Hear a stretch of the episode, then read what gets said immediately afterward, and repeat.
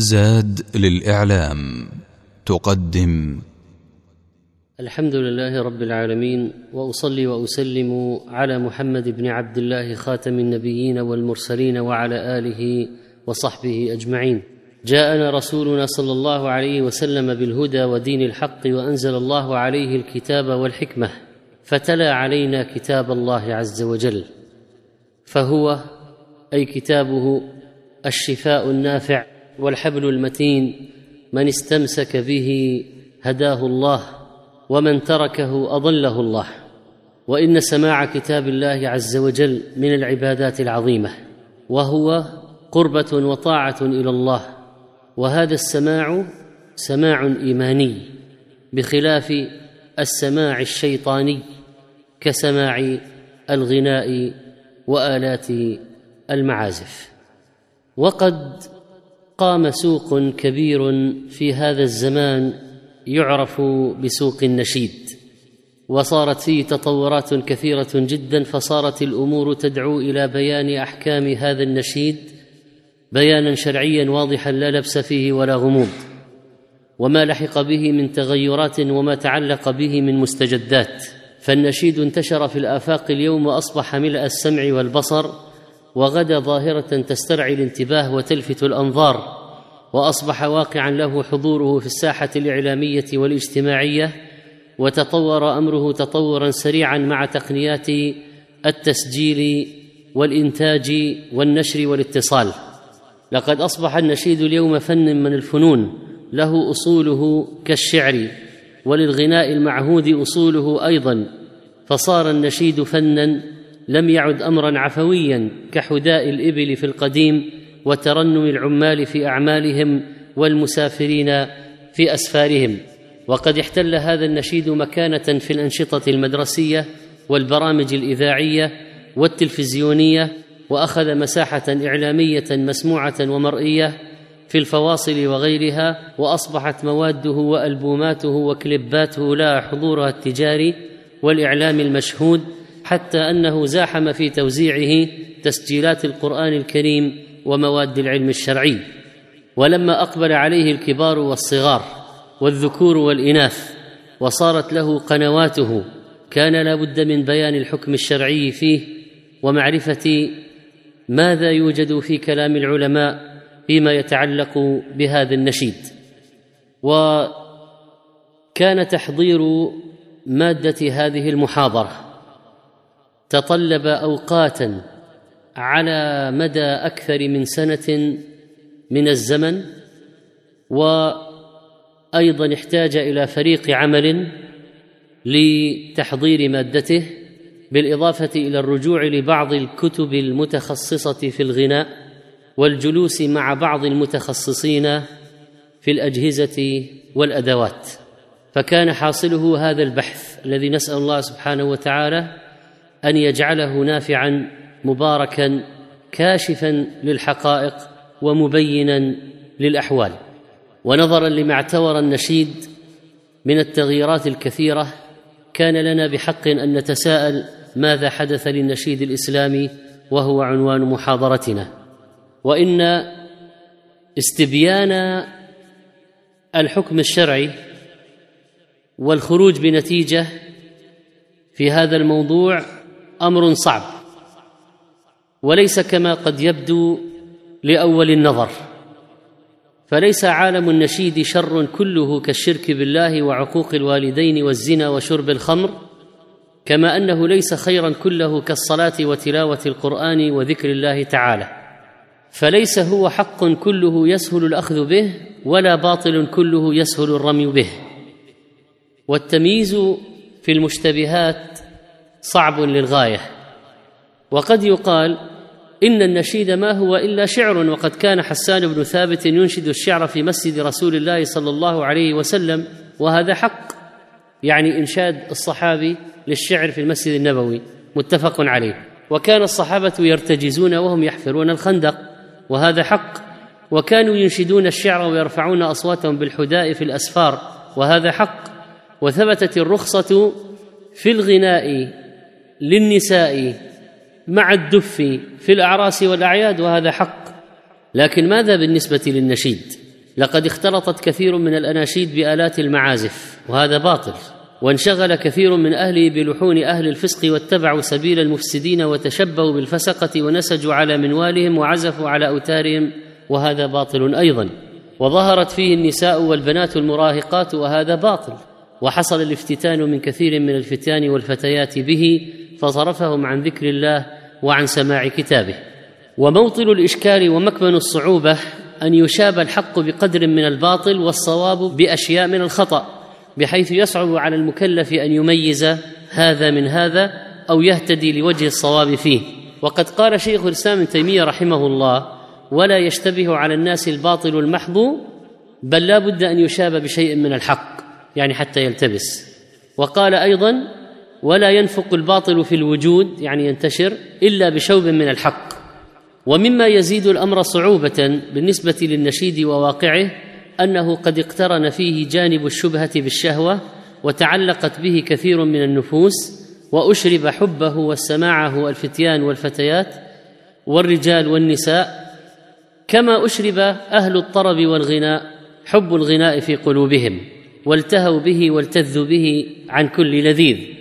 وقد قال التابعي الجليل سيد القراء طلحة بن مصرف اليامي لأهل الكوفة في النبيذ فتنة يربو فيها الصغير ويهرم فيها الكبير. رواه النسائي بإسناد صحيح.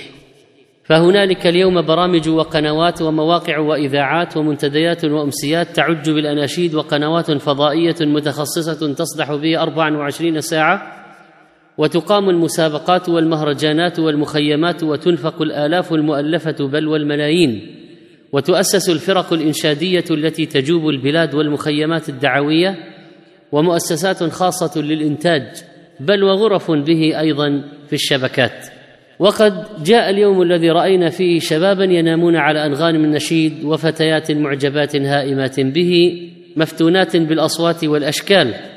ورأينا اليوم الذي تحول فيه قراء قرآن إلى منشدين وتحول فيه منشدون إلى مطربين. تنفق آلاف وتهدر أوقات وأيام وغناء في السفر وطرب في الحضر ونغمات للجوال. تربى عليها الصغير وتعلق بها الكبير وشغلت الأفكار وأثرت كثيرا على سماع قراءة القرآن والعلم الشرعي. وصارت هنالك إيقاعات مؤثرات ودفوف ومعازف وأصوات مشتبهات وأنشودة بموسيقى خافتة وأخرى هادئة وصارت صناعة النشيد امرا قائما منظما له مؤسساته وله أرباحه وله نجومه وله فنونه ومريدوه ومعجبوه. فالنشيد اليوم لم يعد كحاله في السابق. شخص ينشد بين مجموعة من الشباب ينشطهم ويذكرهم بأمور من الأخلاق والفضائل والآداب أو يحمسهم للعمل أو يذكرهم بماضيهم المجيد وماذا كان عليه الحال في سلفهم وأبطال الإسلام الذين مضوا. بل صار الآن عالم النشيد قائما بذاته له كيانه الخاص ومقوماته التي تترسخ وتقنياته التسجيلية والتوزيعية. حتى صارت شركات إنتاج الأغاني تنتج بعض الأناشيد لأنها وجدت هذا المجال مجالا مربحا. إن الزخم الهائل للنشيد اليوم يجعلنا نتوقف قليلا لنرصد ما في المسألة من الإيجابيات والسلبيات وما يصاحب القضية من الإيقاعات والنغمات والألحان الصوتية وأحوال الملقين والمنشدين وأحوال السامعين وأنواعهم والمقامات والمواضع التي يكون فيها الإنشاد. إن بيان الحكم الشرعي في هذا صار أمرا واجبا نظرا لأن القضية قضية منتشرة جدا. والحاجة لتبين الحكم الشرعي فيها صار امرا ملحا وقد قال الله تعالى قل هذه سبيلي أدعو إلى الله على بصيرة أنا ومن اتبعني. وإن قضية المجاملات والتراخي في بيان مثل هذه الأحكام يجعل الانحراف يستشري وزاويته تزداد ولا يجوز تأخير البيان عن وقت الحاجة. إن هذا الموضوع من الموضوعات الشائكة التي يصعب إعطاؤها حكما واحدا نظرا للتعقيدات الكثيرة الموجودة فيها والتشعبات والتطورات التي تخرج علينا يوميا في هذا المجال. والكلام فيها يحتاج إلى تفصيل وبحث وتدقيق وتأن ومعرفة دقيقة لواقع النشيد حتى يكون الحكم صائبا وصحيحا. ولا بد لكي نقف على حقيقة النشيد واحكامه أن ندرك جملة من الأمور التي هي بمثابة المقدمات لهذا الموضوع. اولا ما هو النشيد وما هي حقيقته؟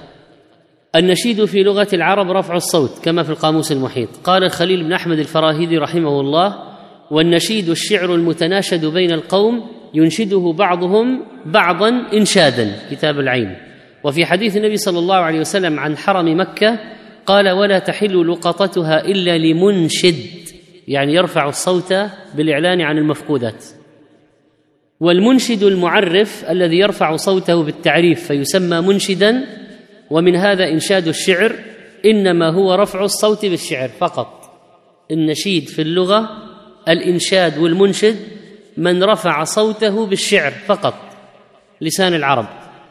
ومن ذلك إطلاقه على رفع الصوت بالشعر أي إطلاقه على رفع الصوت بالشعر ما جاء أن عمر مر بحسان وهو ينشد في المسجد فلحظ إليه فقال حسان قد كنت أنشد وفيه من هو خير منك. رواه البخاري ومسلم وأبو داود واللفظ له ومعنى ينشد في المسجد يعني يرفع صوته بالشعر. ولذلك فإن النشيد المعروف اليوم ليس هو النشيد الذي كان عند العرب قطعا ولا الذي كان يعرفه الصحابة قطعا لأن النشيد عندهم كان رفع الصوت بالشعر. بس القاء عاديا. أما نشيد اليوم فهو ملحن موزون. فهو اذن يتجه جهة الغناء وليس مجرد شعر يلقى. ثانيا ما هو الغناء وما هي حقيقته وما هو حكمه؟ الغناء عند العرب رفع الصوت بالكلام الملحن على وجه التطريب. وفي القاموس المحيط الغناء من الصوت ما طرب به. وفي لسان العرب وكل من رفع صوته ووالاه فصوته عند العرب غناء. فأشعار العرب الموزونة إذا تم إلقاؤها ملحنة مطربة مع رفع الصوت فهي غناء. اذا هذا تعريف الغناء عند العرب. إلقاء الشعر ملحنا مطربا. هذا اسمه غناء. قال أبو الطيب الطبري من الشافعية وإنما يكون الشعر غناء إن لحن وصيغ صيغة تورث الطرب وتزعج القلب. فأما الشعر من غير تلحين فهو كلام. كما قال الشافعي الشعر كلام حسنه حسن وقبيحه قبيح. ابن رجب في نزهة الأسماع. اذا النشيد الموجود اليوم هو غناء قطعا. لكن يوجد أغاني مباحة. يوجد غناء مباح. فمن قال إن النشيد اليوم هو النشيد الذي تعرفه العرب فلا يعرف شيئا. يعني لغة العرب هو جاهل بها. النشيد الموجود اليوم لأنه ملحن فهو غناء. اذا اسمه في لغة العرب غناء. الأناشيد الموجودة في الأشرطة اليوم المسموعة في الشبكات في الإذاعات في القنوات هي أغاني هو غناء. داخل في فصيلة الغناء. هذا قطعا هذا شيء مفروغ منه من الناحية اللغوية. لكن قد يوجد غناء مباح كما هو غناء النساء في الأعراس بالكلمات الطيبة المباحة. فنريد أن نتعرف على هذا الغناء الذي يسمى نشيدا اليوم. ما حكمه؟ يمكن أن نقسم الغناء إلى ثلاثة أقسام محرم بالاتفاق ومباح بالاتفاق ومختلف فيه. فالقسم الأول من الغناء وهو المحرم بالاتفاق القاء اداء وسماعا واستماعا منه من أمثلته. اولا الغناء الذي يؤدي إلى افتتان وهيجان شهوة لأن الله تعالى نهى عن الزنا وأسبابه وهذا الغناء بريد الزنا. ثانيا الغناء الذي يشغل عن ذكر الله وعن الصلاة فيسبب غفلة عن ذكر الله أو ترك واجب فهذا حرام لأن كل ما صد عن ذكر الله وعن الصلاة فهو حرام. ثالثا الغناء المشتمل على الكلمات المنكرة والفاحشة من ذكر مفاتن النساء والعلاقات المحرمة بين الرجل والمرأة كذلك. رابعا غناء المرأة الأجنبية بحضرة الرجال. فهذا حرام حتى لو ما حتى لو كان بغير موسيقى وبدون آلات موسيقية فهو حرام لأن الفتنة فيه واضحة. غناء المرأة الأجنبية عند الرجال. قال الحافظ ابن رجب رحمه الله في كتابه نزهة الأسماع والمراد بالغناء المحرم ما كان من الشعر الرقيق الذي فيه تشبيب بالنساء ونحوه مما توصف فيه محاسن من تهيج الطباع بسماع وصف محاسنه فهذا هو الغناء المنهي عنه وبذلك فسره الإمام أحمد وإسحاق بن راهوية وغيرهما من الأئمة. وبعض الأناشيد اليوم فيها تغزل بالمحبوب ووصفه وشكله وعشقه يعني هي أناشيد يسمونها أناشيد طبعا هي أغاني غزلية فهذه لا تجوز لأنها تؤدي إلى هيجان الشهوة والعشق والوقوع في آه، الفاحشة. لا شك. هذه التي فيها ذكر المحبوب وشكل المحبوب أوصاف المحبوب والتغزل بالمحبوب والتعلق بالمحبوب وعشق المحبوب. هذه ولو ما فيها موسيقى فهي من قسم الغناء المحرم ويوجد في عالم الأناشيد اليوم من هذا النوع. وبعضها موجودة بالأشعار الشعبية. وهذا الغناء الذي وردت الآثار عن السلف بتحريمه وأنه له الحديث كما صح ذلك عن ابن عباس وابن مسعود رضي الله عنهما. قال ابن رجب لما فتحت بلاد فارس والروم ظهر للصحابة ما كان أهل فارس والروم قد اعتادوه. من الغناء شوف كلام الرجب ظهر للصحابة ما كان أهل فارس والروم الكفار اعتادوه من الغناء الملحن بالإيقاعات الموزونة على طريقة الموسيقى على طريقة الموسيقى. بالأشعار التي توصف فيها المحرمات من الخمور والصور الجميلة المثيرة للهوى الكامن في النفس بآلات اللهو المطربة المخرج سماعها عن الاعتدال فحينئذ أنكر الصحابة الغناء واستماعه ونهوا عنه وغلظوا فيه حتى قال ابن مسعود رضي الله عنه الغناء ينبت النفاق في القلب كما ينبت الماء البقلة. فتح الباري لابن رجب. فهذا الغناء يثير ما كمن في النفوس من حب الشهوات والصور الجميلة ويشوق إليها. وهو كما قال ابن القيم رحمه الله رقية الزنا ومنبت النفاق وشرك الشيطان وخمرة العقل وصده عن القرآن أعظم من صد غيره عن الكلام الباطل. وصده عن القرآن أعظم من صد غيره من الكلام الباطل لشدة ميل النفوس إليه ورغبتها فيه. إغاثة اللهفان طبعا هذا مشاهد الآن في عالم الغناء. القسم الثاني الذي لا خلاف بين العلماء في جواز التغني به والاستماع إليه وهو الذي كانت تعرفه العرب مما يسمى بالحداء والنصب والحداء بضم الحاء وأيضا كسرها هو غناء المسافر للإبل ليساعدها على السير. قال الأزهري الحداء ما ينشده الحادي خلف الإبل من رجز وشعر وغيره. كتاب الزاهر فلما كانت قوافل الإبل تقطع مسافات طويلة في أسفارها شمالا جنوبا شرقا وغربا في أجواء مختلفة لجأ رواد القوافل إلى أن يكون من بينهم حداة الإبل. وهم أولئك الذين يغنون للإبل لحثها على السير وطرد التعب والملل عنها. ويروى أن مضر بن نزار خرج في طلب مال له فوجد غلامه قد تفرقت عليه إبله فضربه بالعصا على يده فأوجعه. فعدا الغلام في الوادي وهو يصيح ويداه ويداه فسمعت الإبل صوته فعطفت عليه واجتمعت. فقال مضر لو اشتق من هذا الكلام مثل هذا لكان كلاما تجتمع عليه الإبل فاشتق الحداء من ذلك. غذاء الألباب. فهذا الحداء وهو نوع من الغناء لا شك في إباحته ولا إشكال. فلم يزل الحداء بالإبل وراء الجمال من عادة العرب في زمان رسول الله صلى الله عليه وسلم وزمان الصحابة. قال ابن عبد البر فهذا مما لا أعلم فيه خلافا بين العلماء إذا كان الشعر سالما من الفحش والخناء بالتمهيد.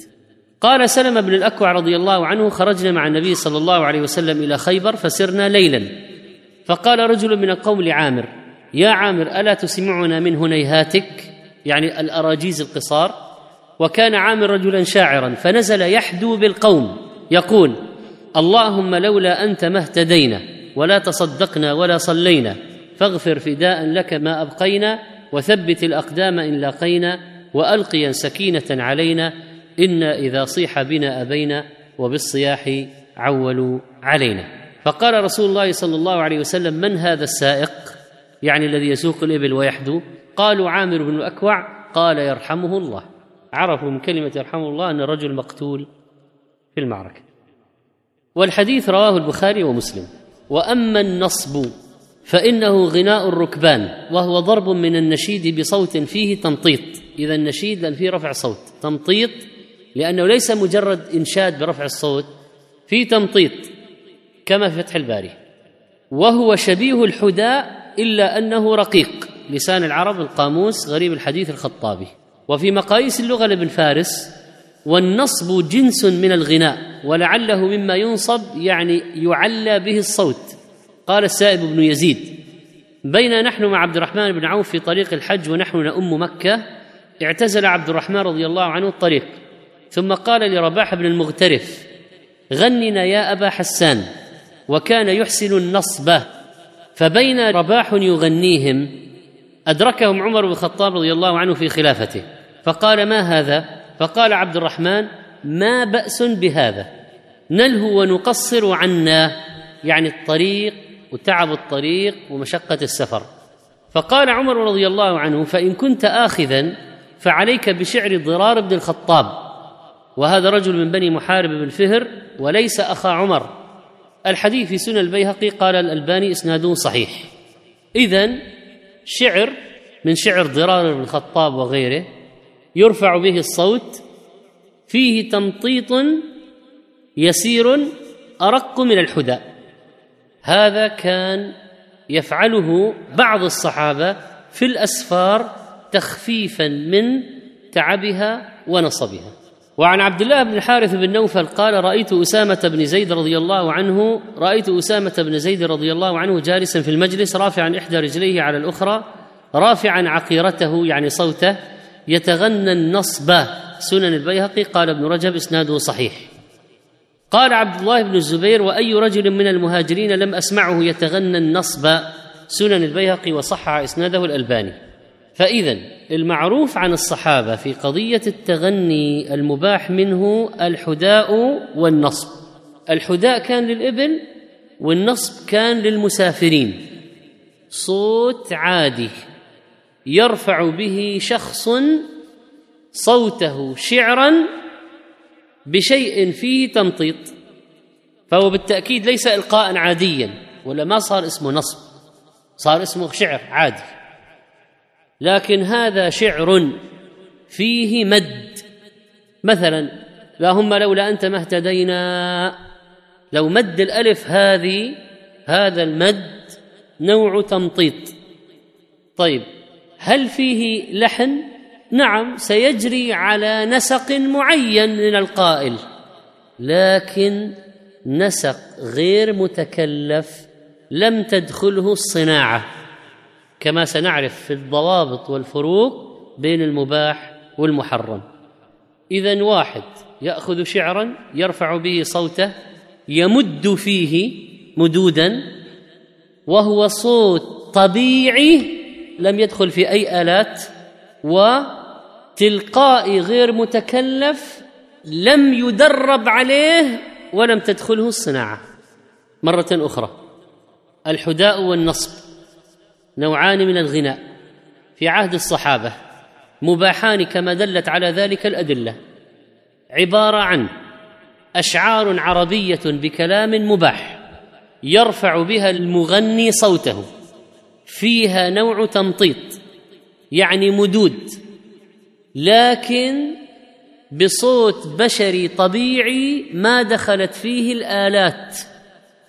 ثانيا تلقائي غير متكلف على السجية والطبيعة لم تدخله الصناعة ولا التكلف والتدريب على المقامات. هذه ضوابط مهمة جدا. لا بد من بيانها في التفريق بين الغناء المباح والمحرم. ونلاحظ أن السلف كانوا يتغنون به عند اولا أداء الأعمال الشاقة كما في غناء في حفر الخندق وعند بناء المسجد النبوي. طبعا لا هو من امرأة أجنبية عند رجال ولا معه أي نوع من أنواع المعازف والمؤثرات. أكيد لو تقول الغناء الذي كان عند الصحابة في مؤثرات صوتية والله العظيم ما في مؤثرات صوتية لأنه كان صوتا بشريا عاديا لا دخل في آلة ولا خرج من آلة. صوت بشري طبيعي. درسوه على أصحاب المقامات دو ري مي. لا طبعا. تغنى به من تغنى كعامر بن الأكوع بصوته التلقاء الطبيعي الفطري لم يدخل في ذلك صناعة ولا تدريب ولا مقامات ولا تكلف ولا شيء. طبيعي تلقائي. في لحن؟ طبعا لابد أن يكون بلحن معين. كيف جاء اللحن؟ على حسب ما جاء من المنشد تلقائيا من غير تكلف ولا صناعة. متى كانوا يفعلونه؟ عند النوم والصباح والمساء وبعد كل وجبة وقبل كل وجبة. لا طبعا. كانوا يفعلون عند أداء الأعمال الشاقة واحد في السفر اثنين لدفع الوحشة أربعة في الأفراح المباحة كما في العيد ومناسبات الزواج وقدوم الغائب. فاذا النصب والحداء متقاربان وهما إلقاء للشعر بصوت فيه تطريب وتلحين جار على الطبيعة والسليقة العربية دون تكلف الأوزان والألحان الموسيقية التي لم تكن معروفة عند الصحابة أصلا. وقريب منه يعني لو واحد قال يعني قرب لنا بشيء تلحين البادية للشعر النبطي. البادية كيف يلحنون؟ الشعر النبطي بدون ربابة بدون موسيقى بدون شيء بالصوت البشري تبعهم. البدوي إذا تغنى البدوي بشعر مثلا كيف يطلع؟ هذا يعني قد يكون قريبا منه. النوع الثالث هو الغناء الذي يكون وفق الألحان والأوزان المصطنعة. ينتحلها المغنون العارفون بصنعة الغناء الملحنون له بالتلحينات الأنيقة والنغمات الرقيقة والإيقاعات الموزونة التي تهيج النفوس وتطربها كما في كشاف القناع عن حكم الوجد والسمع والتلحين هو أسلوب تنغيم الصوت. هذا الآن دخلنا في الشيء المتكلف والصناعة. الآن دخلنا في الشيء المتكلف والصناعة. وليس الشيء الطبيعي التلقائي.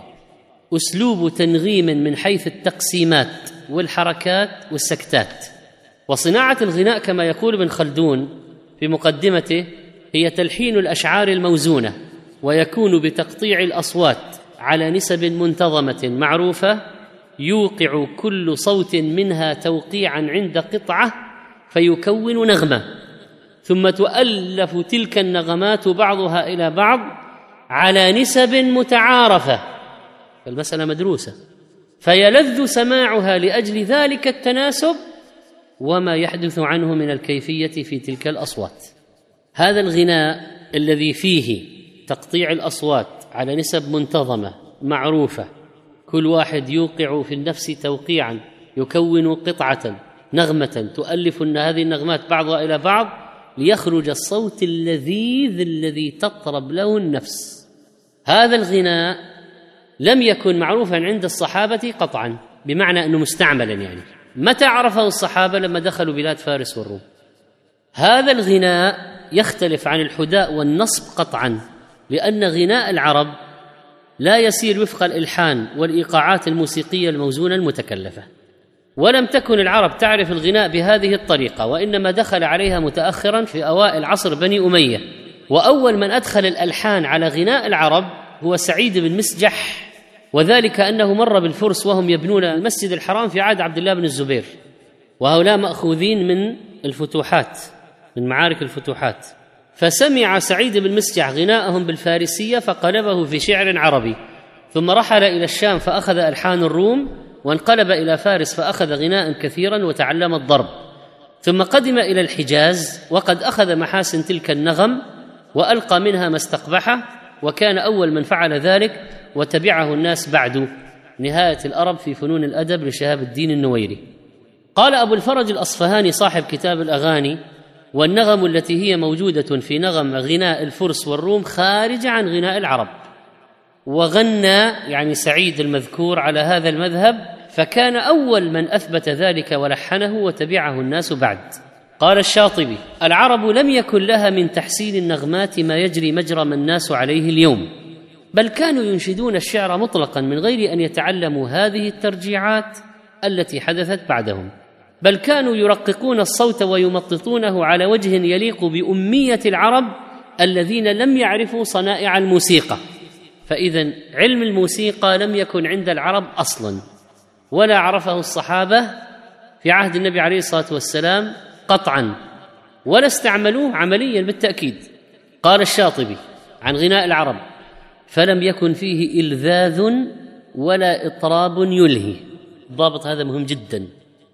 غناء العرب الذي منه غناء الصحابة لم يكن فيه إلذاذ ولا اضطراب يلهي.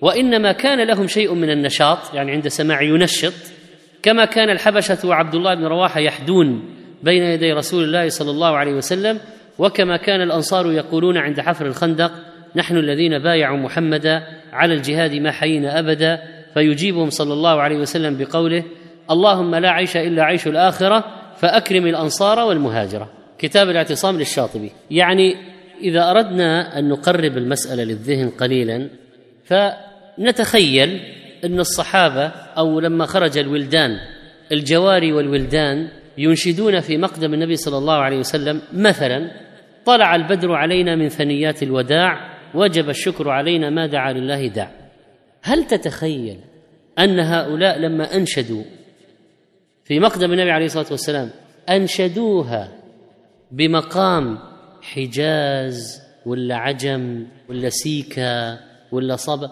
طالع هل كان يعني هل تتخيل أنهم كانوا يقولون طلع البدر علينا بهذه الكيفية من المقامات الغنائية التي تلحن بها القصيده اليوم؟ الجواب قطعا لا.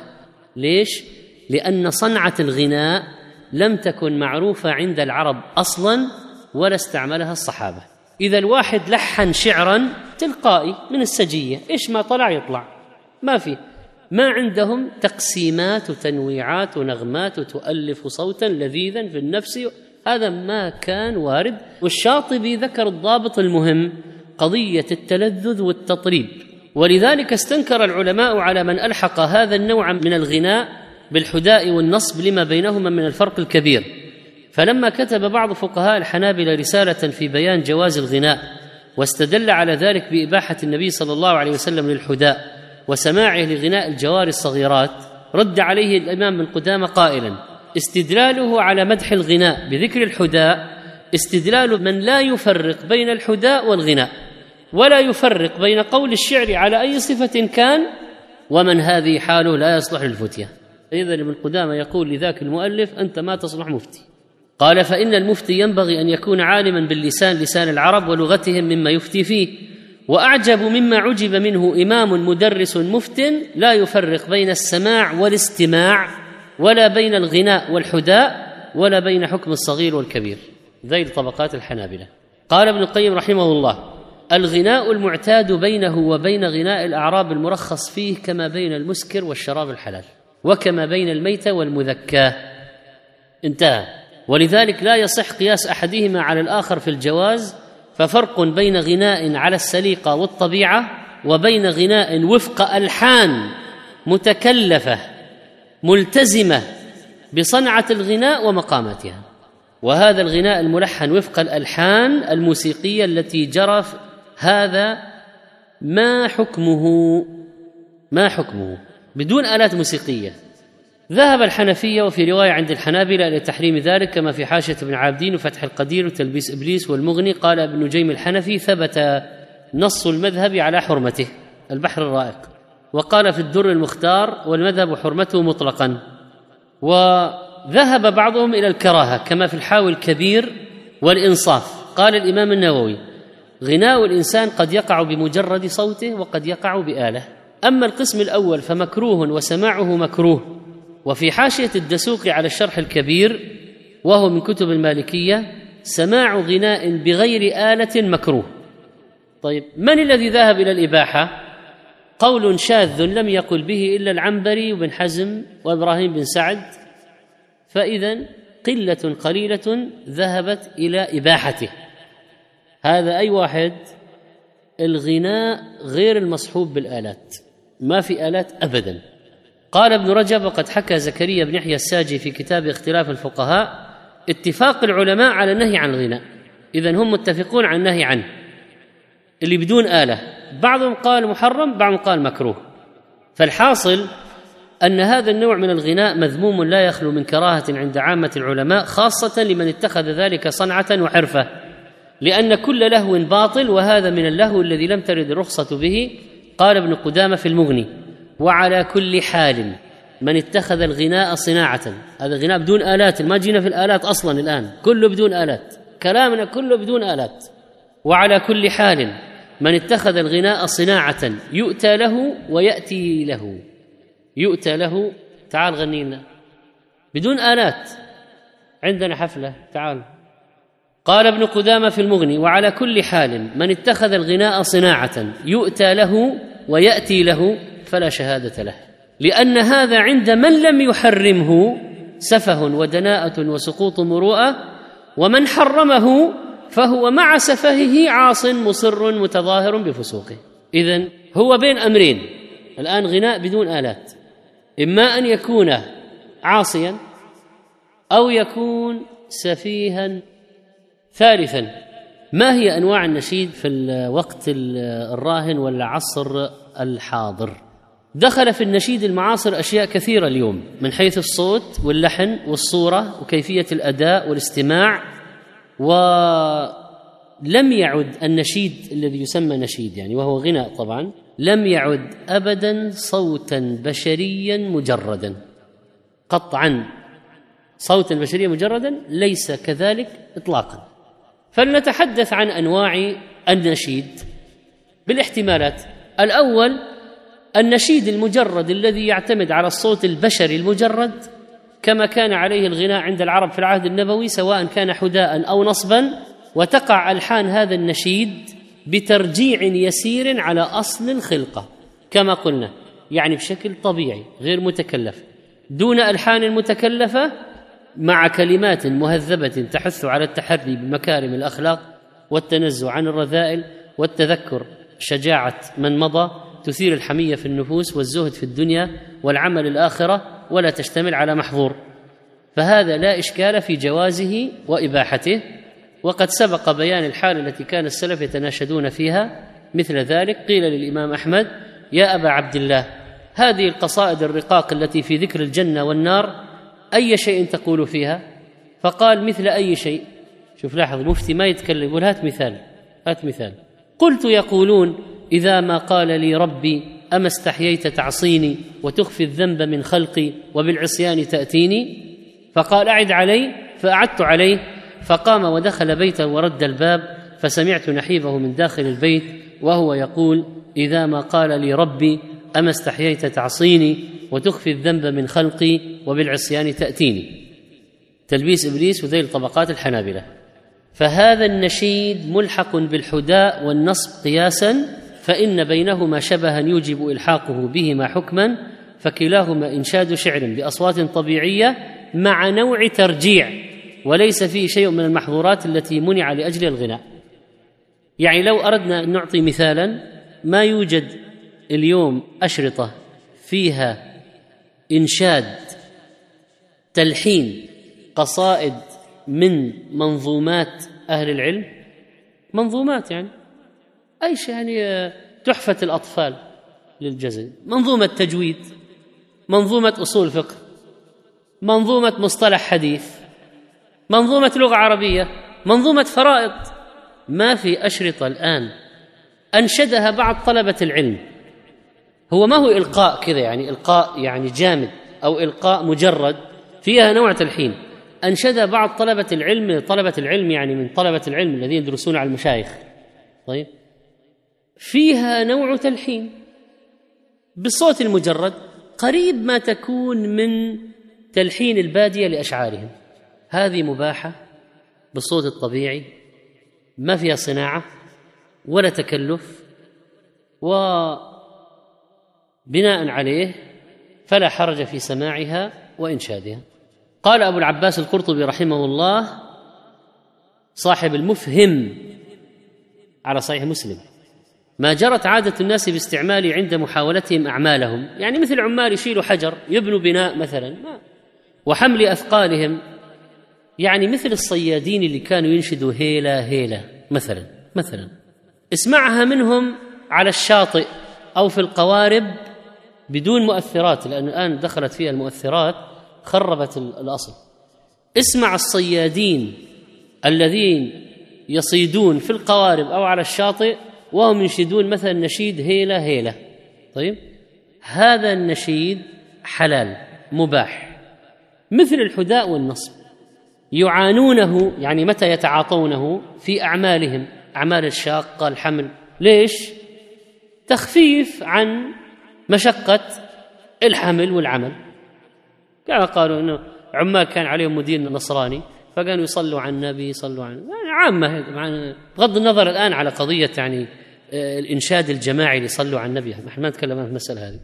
فهذا النصراني نهرهم وقال ولا أحد يقول هذا وثاني مرة واللي يتكلم أفصله وأعمل.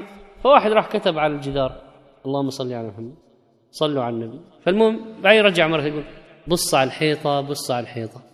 الآن ما ينشده بعض العمال بعض العمال من كلام مباح.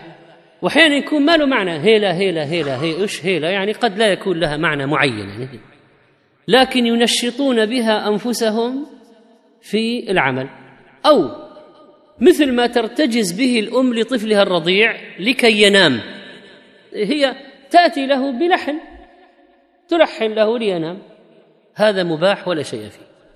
هذا شيء طبيعي ما دخلته الصناعة ولا في تكلف ولا جاري على السلم الموسيقي ولا على قواعد الألحان ولا المقامات.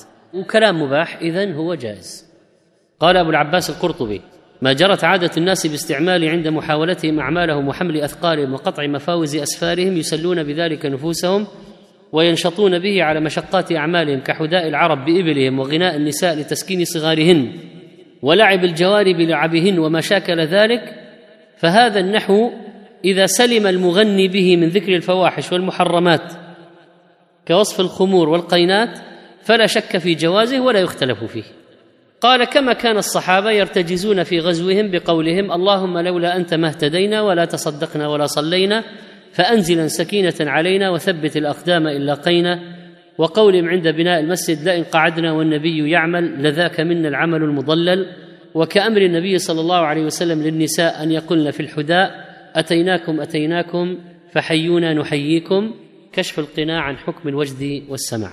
قال الشيخ بن باز رحمه الله الأناشيد إذا كانت سليمة ليس فيها إلا الدعوة إلى الخير والتذكير بالخير وطاعة الله ورسوله والدعوة إلى حماية الأوطان من كيد الأعداء والاستعداد للأعداء ونحو ذلك فليس فيها شيء. فتاوى الشيخ.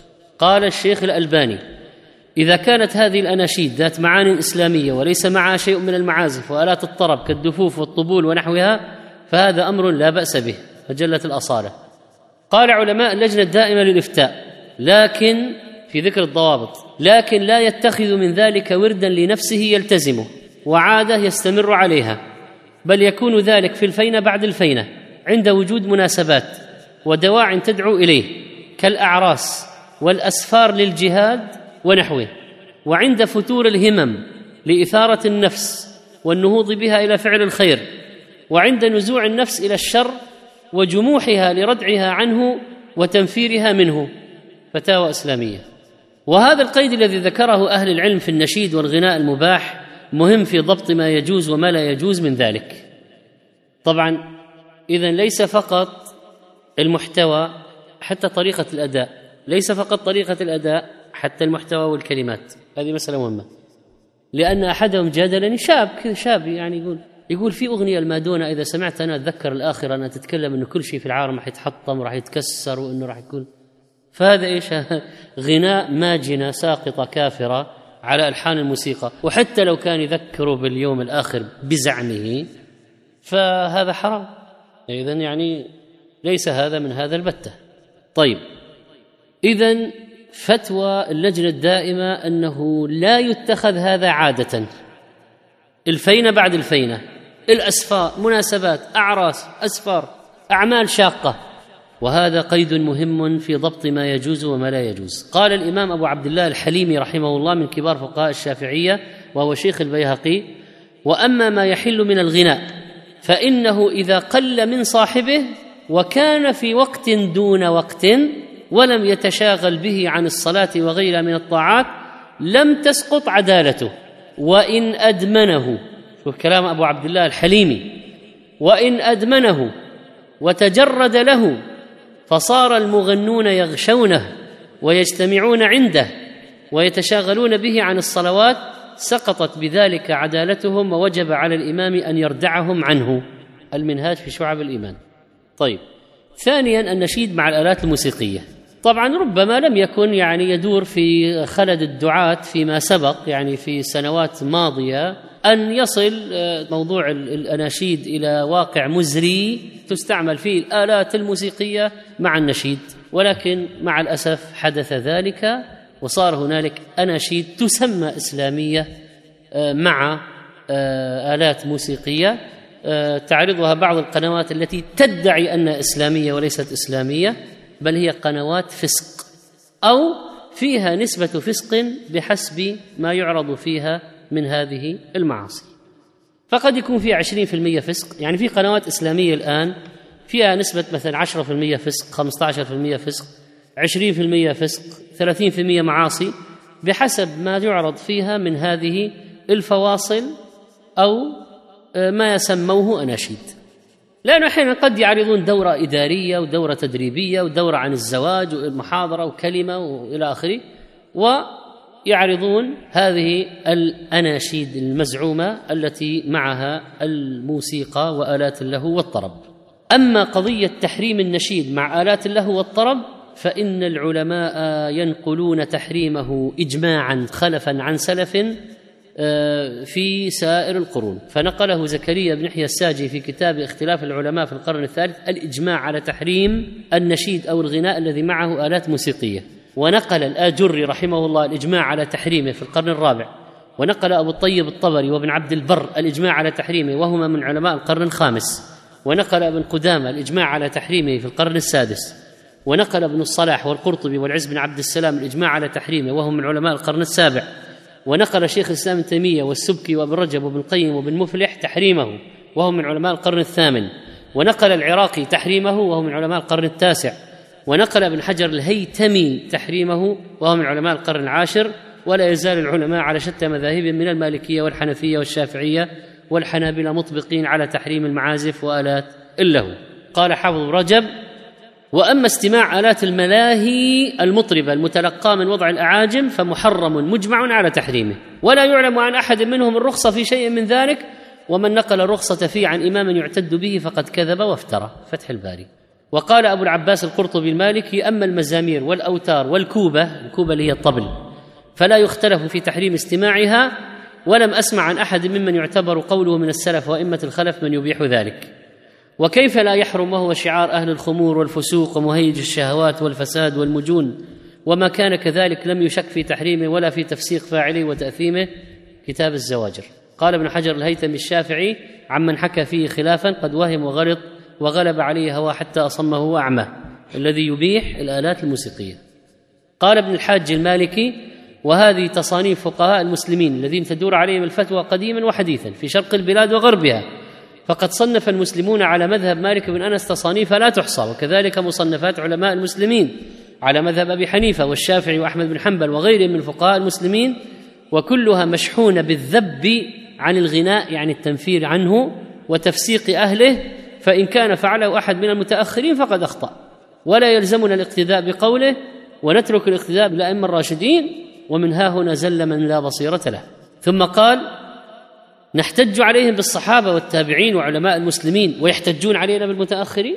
سيما وكل من يرى هذا الرأي الفاسد عار عن الفقه عاطل عن العلم لا يعرف مأخذ الأحكام ولا يفصل الحلال من الحرام ولا يدرس العلم ولا يصحب أهله ولا يقرأ مصنفاته ودواوينه.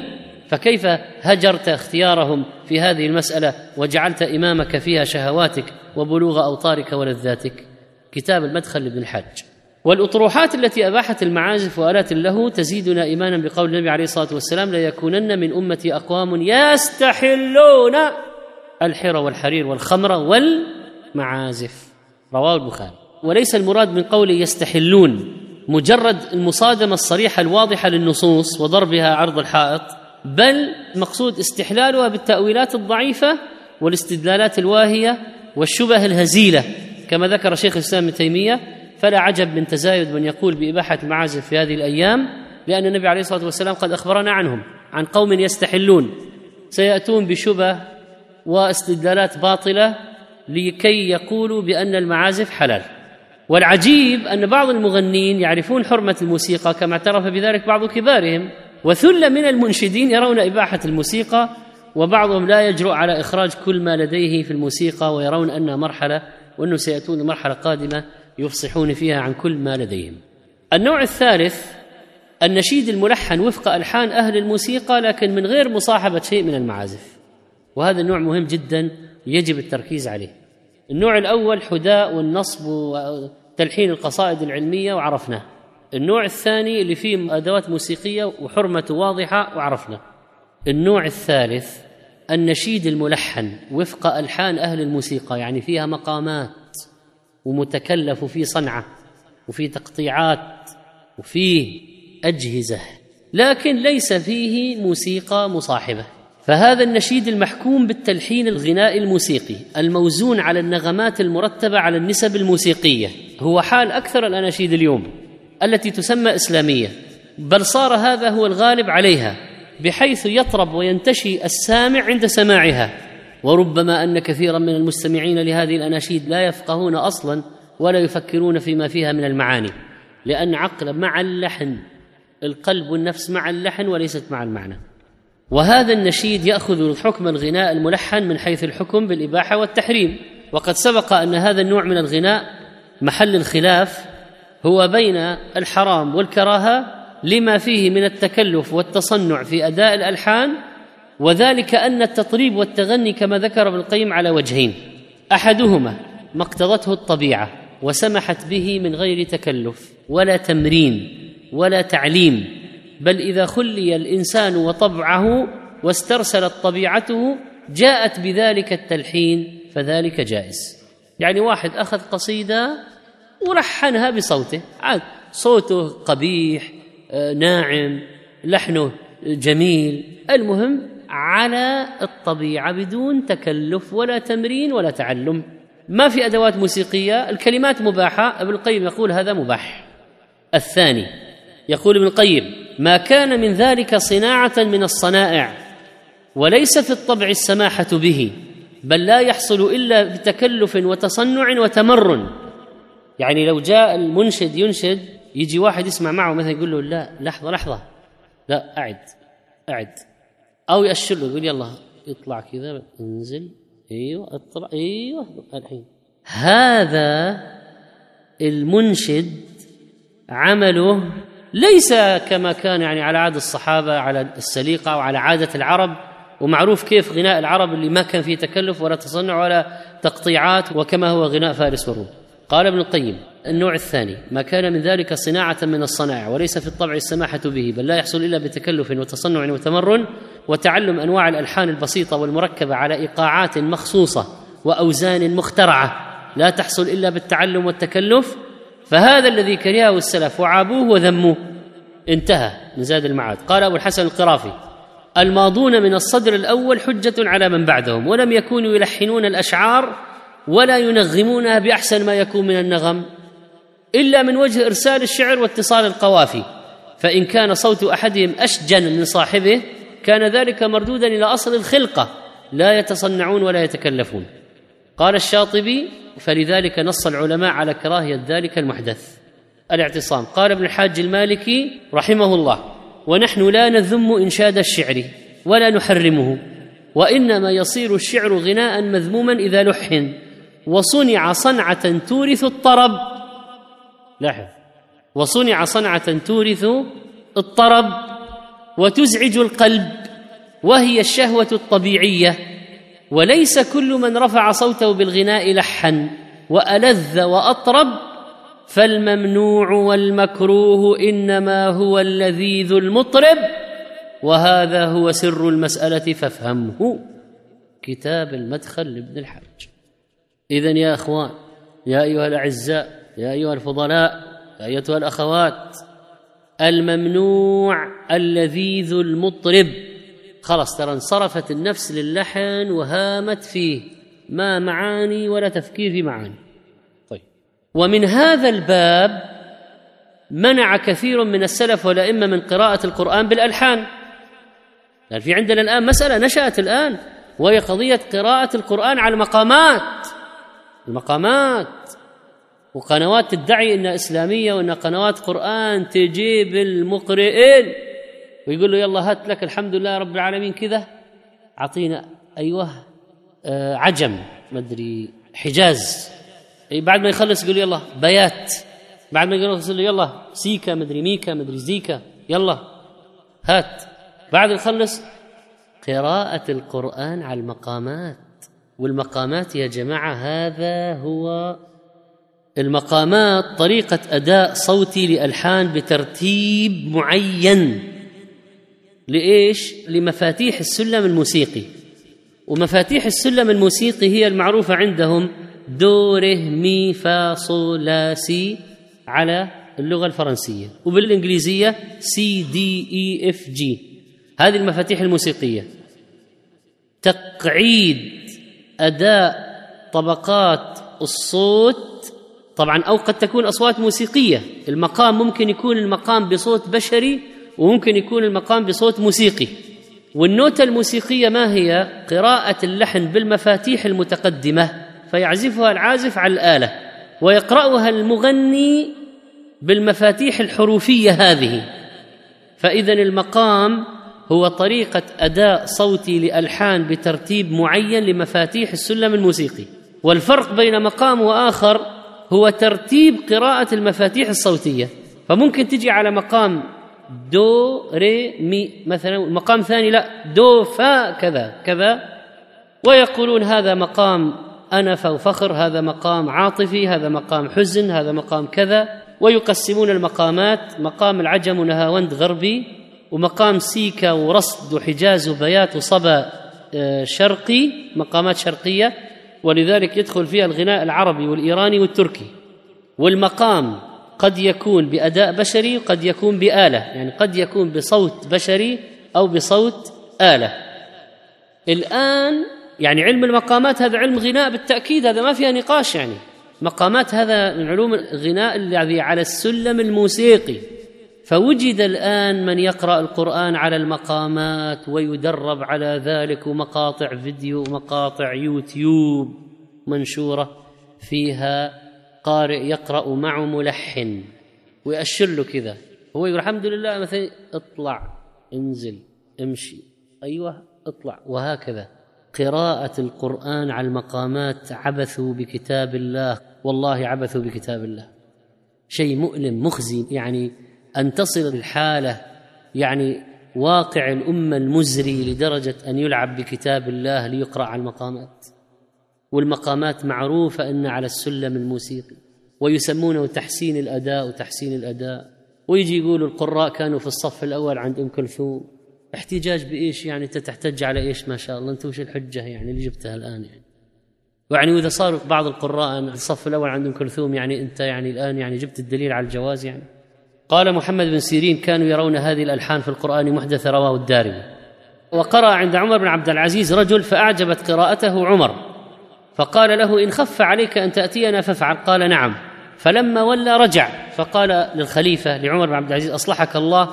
والله ما قرأت عليك إلا بلحن واحد من الحاني وإني لأقرأ بكذا وكذا لحنا.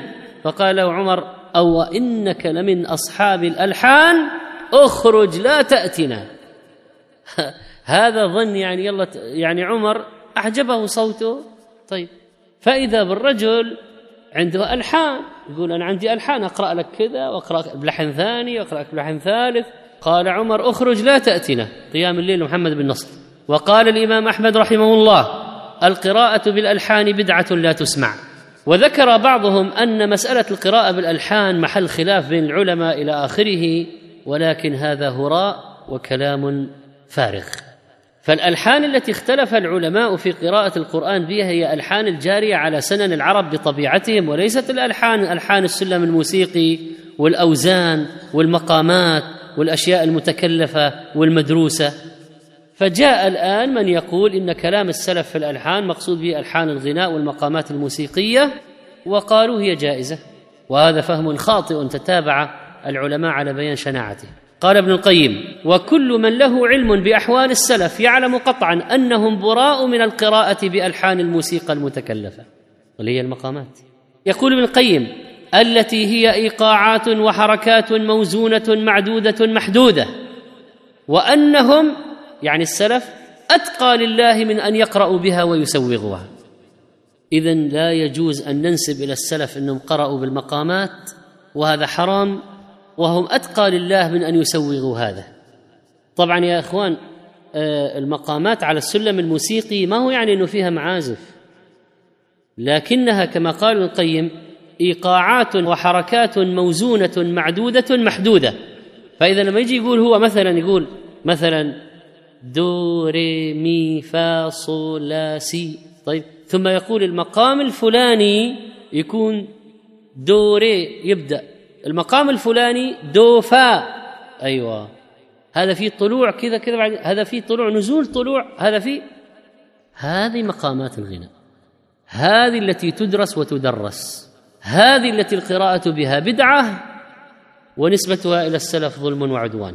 قال شيخ الإسلام ابن تيمية رحمه الله الناس مأمورون أن يقرأوا القرآن على الوجه المشروع كما كان يقرأ السلف الصالح من الصحابة والتابعين لهم بإحسان فإن القراءة سنة يأخذها الآخر عن الأول وأما ما أحدث بعدهم من تكلف القراءة على ألحان الغناء على ألحان الغناء ما هو على أدوات الموسيقى؟ اللي يقرأ القرآن على أدوات الموسيقى يمكن يكفر لأنه هذا استهزاء. لكن الآن تكلف القراءة على ألحان الغناء على مقامات السلم الموسيقي. قال شيخ الإسلام وأما ما أحدث بعدهم من تكلف القراءة على ألحان الغناء فهذا ينهى عنه عند جمهور العلماء لأنه بدعة. ولأن فيه تشبيه القرآن بالغناء ولأن ذلك يورث أن يبقى قلب القارئ مصروفا إلى وزن اللفظ بميزان الغناء لا يتدبره ولا يعقله. ويبقى المستمعون يصغون إليه لأجل الصوت الملحن كما يصغى إلى الغناء لا لأجل الاستماع لاستماع القرآن وفهمه وتدبره والانتفاع به. جامع المسائل لابن تيمية مجلد أربعة صفحة 304 فتوى مهمة جدا تبين العبث اللي صاير اليوم والاعتداء على القرآن والفسق الذي يحدث بتشبيه القرآن بالغناء. الآن يا إخوان حفلات تقام في أنحاء العالم الإسلامي طيب وغير الإسلامي وتصور وتنقل على قنوات وموجودة مقاطع في اليوتيوب وغيره في ملحن مع القارئ. ويمكن يعني في نقاد أيضا. يعني يجي واحد قارئ يقرأ قرآن ولا قارئة يعني ممكن يكون قارئه أيضا يعني. على الملأ وبعدين يجي هذا الناقد يقول بس أنت خلطت سيكا على حجاز على مدري إيش. إيش هذا؟ أنت بدأت حجاز وانتهيت سيكا كذا. فلذلك يا جماعة والله لا هو تدبر ولا ينتفع ولا. هذه أشياء إزراء هذا اعتداء على القرآن. والله العظيم شيء مؤلم يعني ومزري. ولا بد يوجد فينا الآن محتسبون على هذا. لازم نحتسب على القنوات هذه. لازم ننكر عليهم. لازم نتصل نراسل نتكلم. اللي يستطيع يحط في الشريط التمرير يحط. هذا فتح باب بدع الأمة. هذا فتح باب المعاصي. طبعا. العياذ بالله هذا الآن يستفيد من القرآن؟ أو ينتفع به؟ أو يخشع عند سماعه؟ أو يرجو البركة؟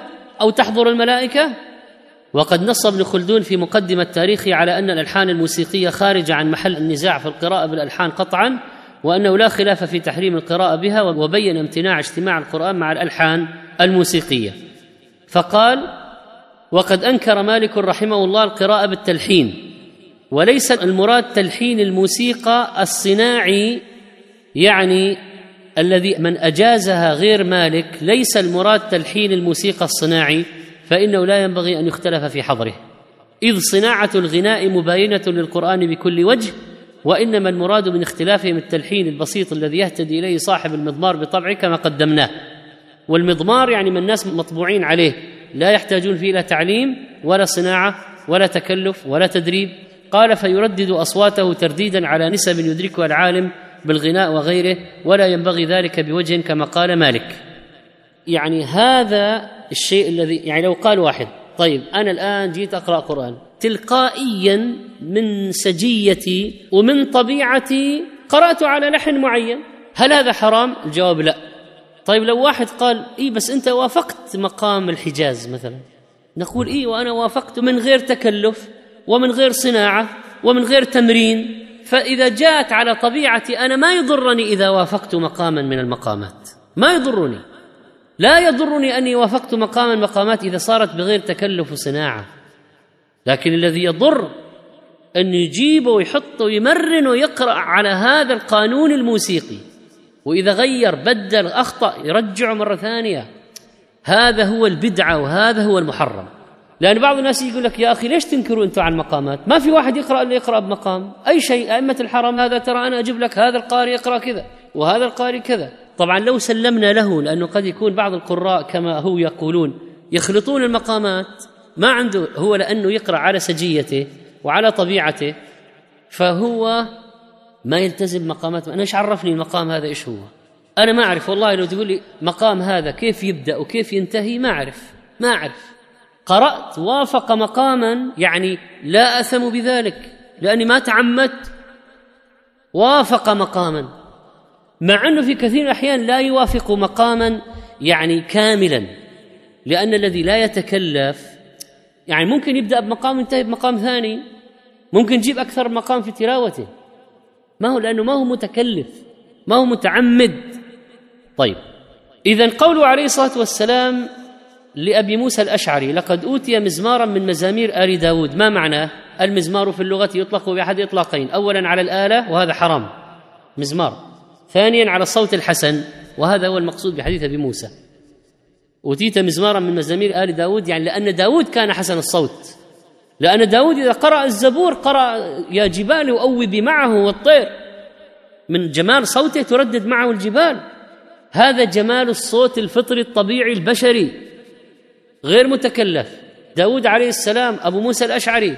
هذا صوت طبيعي غير متكلف ولا هو درس مقامات ولا الغناء ولا وافق أهل الفسق والإلحاء. أبدا. قرأ على طبيعته.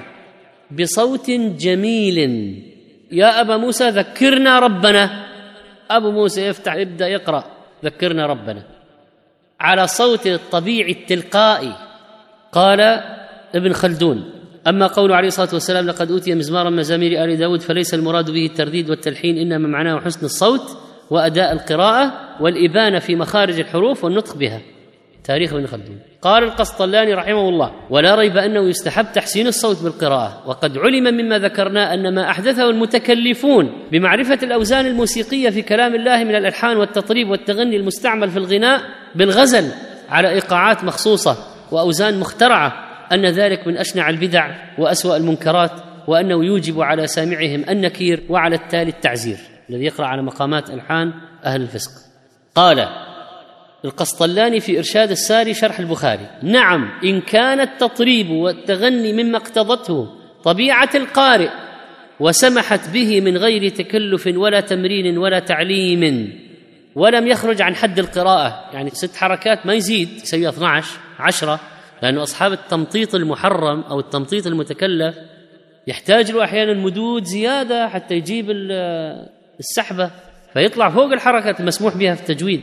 قال نعم إن كان التطريب والتغني مما اقتضته طبيعة القارئ وسمحت به من غير تكلف ولا تمرين ولا تعليم ولم يخرج عن حد القراءة به فهذا جائز. انتهى. وقال الشيخ زكريا الأنصاري الشافعي والمراد بلحون العرب لأنه ورد في بعض آثار الصحابه اقرأوا على لحون العرب وإياكم ولحون أهل الفسق. طيب. قال المراد بلحون العرب القراءة بالطبع. شوف لأن العرب أمة أمية. أمية. كانت أمة أمية. ما درسوا مقامات ولا درسوا علم الموسيقى ولا درسوا سلالم ما في. ما في كتب. قال والمراد بلحون العرب القراءة بالطبع والسليقة كما جبلوا عليه من غير زيادة ولا نقص. والمراد بلحون أهل الفسق والكبائر الأنغام المستفادة من علم الموسيقى. شرح الجزرية للأنصاري. فهذه أقوال علماء الحنفية والشافعية الذين نسب الجواز إليهم وهذه هذه أقوالهم الشديدة. فأين الجواز؟ وإذا كان الحنفية يحرمون التلحين في الغناء الذي لا يصاحبه آلات موسيقية ويجعلون التلحين في الأذان بدعة ولا يرون إجابة المؤذن الذي يلحن أذانه كما في البحر الرائق شرح كنز الدقائق فكيف سيجيزون هذا في القرآن؟ بل كيف سيجيزون استعمال مقامات الموسيقى في التلاوة؟ فالقول بأن تعلم الأوزان الموسيقية التي هي شعار أهل الفسق والمجون وقراءة القرآن عليها إنه هذا في خلاف أو أجازه بعض السلف خطأ بلا ريب. بل قد نقل اتفاق السلف على منع القراءة بألحان الموسيقى وأهل المجون كما نقله الإمام أبو عبيد القاسم بن سلام رحمه الله.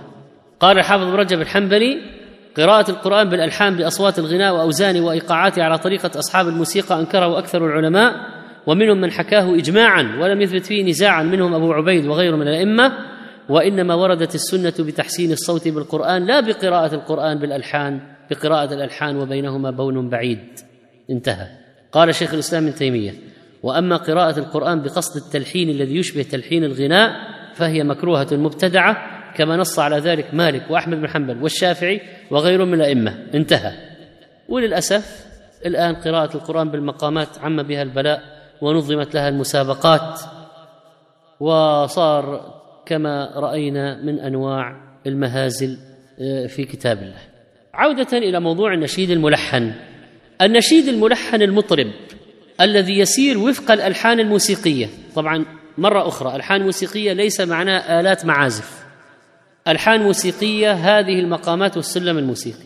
هو نوع من الغناء المذموم وإن لم يكن معه آلات موسيقية. ماذا قال العلماء؟ قال ابن عبد البر وأما الغناء الذي كرهه العلماء فهذا الغناء بتقطيع حروف الهجاء وإفساد وزن الشعر والتمطيط به طلبا للهو والطرب وخروجا عن مذاهب العرب. والدليل على صحة ما ذكرنا أن الذين أجازوا ما وصفنا من النصب والحداء هم كرهوا هذا النوع من الغناء تمهيد بن عبد البر.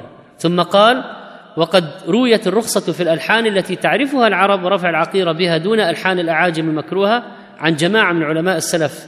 لو ذكرناهم لطال الكتاب بذكرهم وحسبك منهم بسعيد المسيب ومحمد بن سيرين وهما ممن يضرب المثل بهما. انتهى.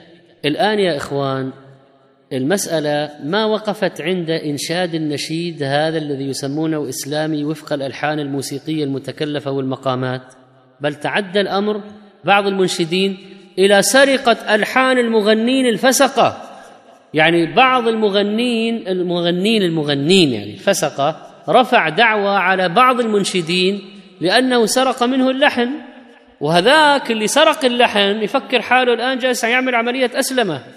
فيأخذ لحن الأغنية الأغنية طيب ويأتي بالأبيات يغنيها على لحن الأغنية. فاللي يسمع النشيد اللي يسموه إسلامي يتذكر الأغنية تماما. وهذا من أسباب إعادة الناس إلى المعصية. يا أخي عندك ناس تابوا من الغناء. تابوا الآن خلاص يقول أنا التزمت يا جماعة. وإذا بالمنشد الفلاني الهمام يجيب لحن أغنية معروفة لفاسقة أو فاسق. معروفة يعني في قنوات الغناء المعروفة الفاسقة. يسرق اللحن ويغني لنا. يلا أبيات شعرية. حتى لو فيها اليوم الآخر ولا فيها العلم ولا فيها البطولات ولا اللي فيها. فالناس الذين التزموا تدينوا ورجعوا إلى الله يجي يسمعنا نشيد اسلامي يقول أوه هذه نشيد هذه أغنية فلان اللي كنا نسمعها من زمان. وهذه أغنية فلان اللي كنا نسمعها من زمان. ورجعونا على أجواء الطرب وذكرونا بالفسق والماضي البغي هذه شوف تخريب. هذا اسمه عملية تخريب في الدعوة. يعني إذا كان في دعاة يعملون وناس تهتدي هذا يعاكس الخط. لأنه يذكر الناس المهتدين بأيام الفسق والفجور. ويعيدهم إلى أجواء الطرب. هذا عكس الدعوة يعني. هذه الدعوة للشر. هذا التخريب على المجهودات الدعوية. بل وصل الحال ببعض المنشدين إلى السطو على ترنيمات بعض الكهنة في الكنائس. لأنه هو الآن شوف مو صار في سباق في عالم النشيد اللي يسمونه نشيد إسلامي في سباق وكل واحد في يبغى يلحن في ملحن ومنشد وكلمات لأنه صارت الآن لما تعرض القائمة في مقدمة النشيد مطلع النشيد مثل ما تعرض موسيقى بالضبط يعني مثل ما تعرض أغنية الفسقة نفس الشيء. كلمات ألحان أداء توزيع مدري إيش. خلاص ترى هزلت والله يعني واضح جدا ترى ما يحتاج خلاص. يعني استامها كله مفلس يعني ما المسألة ما ما عادت تحتاج إلى يعني إلى بيان. فلما صار في سباق وكل واحد يبغى يطلع انشود وهذا يبغى يطلع شيء مختلف عن هذا وهذا طيب الألحان خلصت. الألحان مثلا إيش يسوي؟ فراحوا على الأغاني. خلصوا الأغاني راحوا على ألحان الكنائس. وأخذوا من ألحان الكهنة في الكنائس. وسرقه الألحان ظاهرة قديمة. قال ابن سيدة رحمه الله في كتابه المخصص اللغة قال أبو طالب وللألحان لصوص يسرقون النغم كلصوص الشعر. طبعا ما حكم هذا حرام؟ لقول النبي عليه الصلاة والسلام من تشبه بقوم فهو منهم. فالذي ينشد النشيد على ألحان أهل الفسق متشبه بأهل الغناء المحرم فهو منهم حسب الحديث. رابعا النشيد مع الدف. سماع الأناشيد بمصاحبة الدف فقط دون غيره من آلات المعازف من المسائل المختلف فيها بين العلماء قديما وحديثا. والذي ثبت في السنة النبوية الضرب بالدف في العيد والعرس وقدوم الغائب. أما الختان فيروى فيه عن عمر بسند فيه مقال. الذي ثبت في السنة العيد والعرس وقدوم غائب. وثبت للنساء. فمن العلماء من اقتصر في الجواز عليها على هذه الثلاثة فقط. العيد والعرس قدوم غائب. وهو قول كثير من الفقهاء الشافعية والمالكية.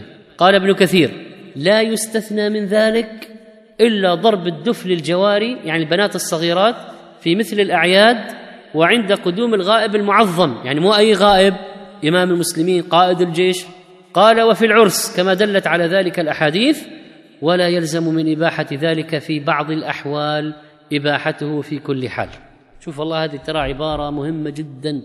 قال ابن كثير في قضية الدف مع النشيد أو مع ولا يلزم من إباحة ذلك في بعض الأحوال إباحته في كل حال. طيب هل يوجد بعضهم قاس المناسبات المفرحة كلها على ما تقدم؟ نعم يوجد يوجد. من قاس كل مناسبة مفرحة على ما تقدم ويعني مثل النساء مثلا في المناسبات المفرحة بعضهم قال إيه يضربن بالدف آه نبات أسنان الولد إلى آخره. أما إجازة ضرب الدف وسماع مطلقا يعني ما هو خاص بمناسبات السرور ولا هو خاص بالعيد والعرس وقدوم الغائب ولا هو خاص بالنساء في الك... ولا فهذا قول ضعيف شاذ إلا يحكى على سبيل الإنكار لا يعضده شيء من الأدلة. كما حكاه النووي في روض الطالبين بينه قال ابن حجر الهيتمي أما الإباحة مطلقا فلا دليل عليها والاستدلال له بلعب الجوار به ضعيف. لأنهن سومحن بما لم يسامح به المكلفون. هذه صغيرات بنات. وقال حافظ حجر العسقلاني والأصل التنزه عن اللعب واللهو. يعني هذا المطالب به الأمة المكلفون مطالبون بالتنزه عن اللعب واللهو. لأن حياة الدنيا لعب ولهو. أنت ما تروح في اللعب واللهو. قال فيقتصر شوف كلام من حجر. فيقتصر على ما ورد فيه النص وقتا وكيفية تقليلا لمخالفة الأصل. يعني الدف من المعازف ولا لا؟ أيوة هي أداة. مثل الطبل مثل المزمار هي أداة. هي أداة له. ما هو الأصل في أدوات اللهو ما هو الأصل؟ التحريم. فلذلك لما تيجي تخرج عن التحريم لازم تخرج بدليل وتقتصر على ما ورد في الأدلة.